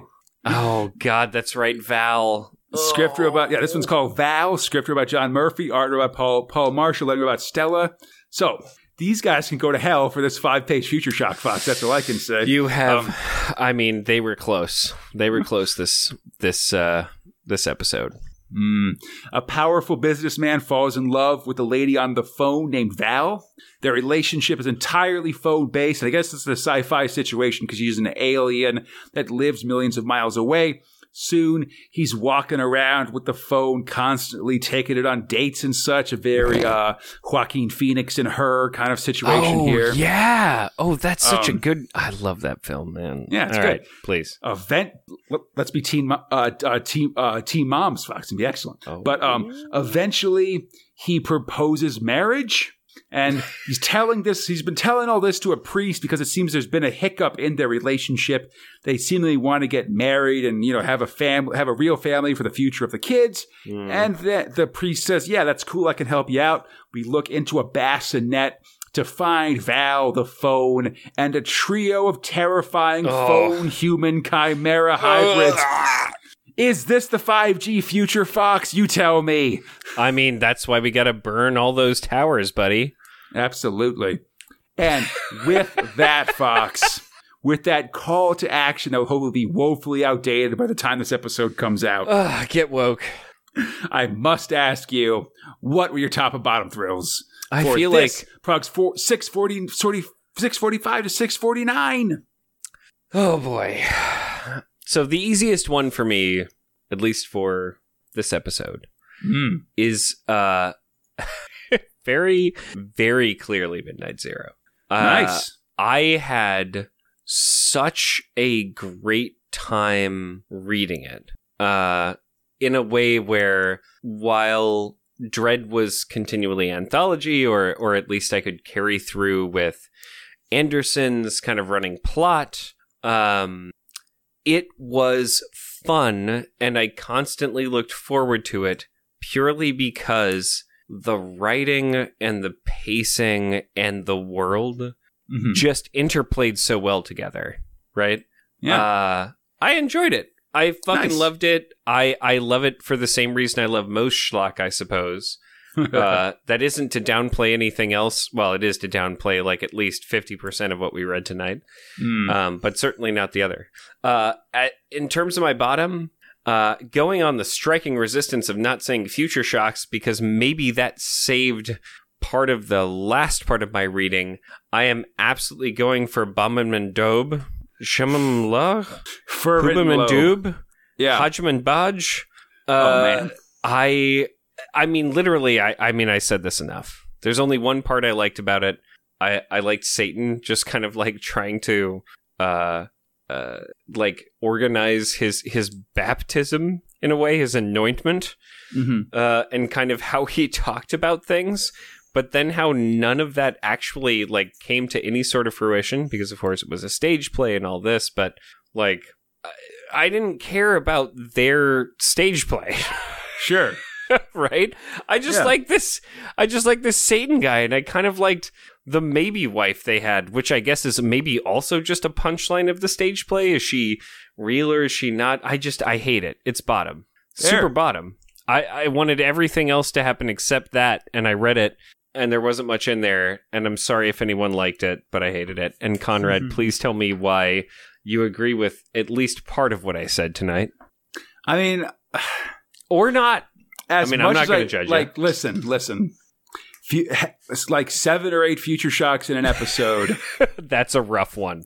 That's, That's a real tough. rough. but Oh, it is kind of the nature hard. of the beast as well. So I'll happily join you with fervent lobe in my bottom, um, or as my bottom thrills, I should say. Not even my Fifty bottom. percent buddy, get outta here. solidarity is still. But, oh, um, wait, yes. I, Move along. right. Um, Beyond Zero is real good. Um, I, I, th- um, Anderson, I liked Anderson a lot. Anderson was real fun. I, but, and, yeah. um, and Dredd had some real ups and downs in terms of like the pathos and like whether you're feeling good or feeling bad at the end of the, of a, of a Dredd story. Hurt me a bit. I think, but yeah, I, I agree. yeah, I think though in the end, I might give, I'm going to give my top to Strontium Dog this month. Um, Respect. three, Honest. three episodes, but like um I think the two episodes of Middenface like like blowing the hell out of the radio station and stuff. Fuck that was really fun and a really cool action sequence. And then the confrontation with the Hell Beast and uh, that Oh, one and the, that that one kid's uh, skater kid sacrificing himself and the reveal of Johnny's burnt out eyes and stuff. All of the all all that stuff combines to make it for a really affecting cliffhanger that really makes me bummed that it's going to be uh, like you know not till the summer of 90 that we really pick it back up It's such a shame. But powerful, man. I agree. Yeah so strong uh fervent lobe strong on top fervent lobe on the bottom bad times anyway Speaking of good times, I hope everybody enjoyed the show. As always, you can find Space Spinner 2000 on iTunes, Stitcher, the Google Play Store, Spotify, or our podcast site, spacespinner2000.com. Feel free to contact us at spacespinner2000 at gmail.com on the 2000 AD forums or on our Facebook, Instagram, Twitter pages. And Twitter, we're at Space Spinner 2K. Everything else is Space Spinner 2000. You'll find us there. And come back next week as the decks have been cleared and it's time for a big relaunch of 2000 AD. We're going to do a new listener episode. It's going to be real fun. Uh, triple the color and all important stories as the Horned God and Zenith return, Rogue Trooper reboots, and the Dead Man has some questions, plus a pair of hot-headed young judges arrive on the scene. Bring an extra five pence to your newsman and make sure that you put in the order early, ladies and gentlemen. Mmm. Until then, I'm Conrad. He's Fox. We are Space Spinner 2000. Sponge for three.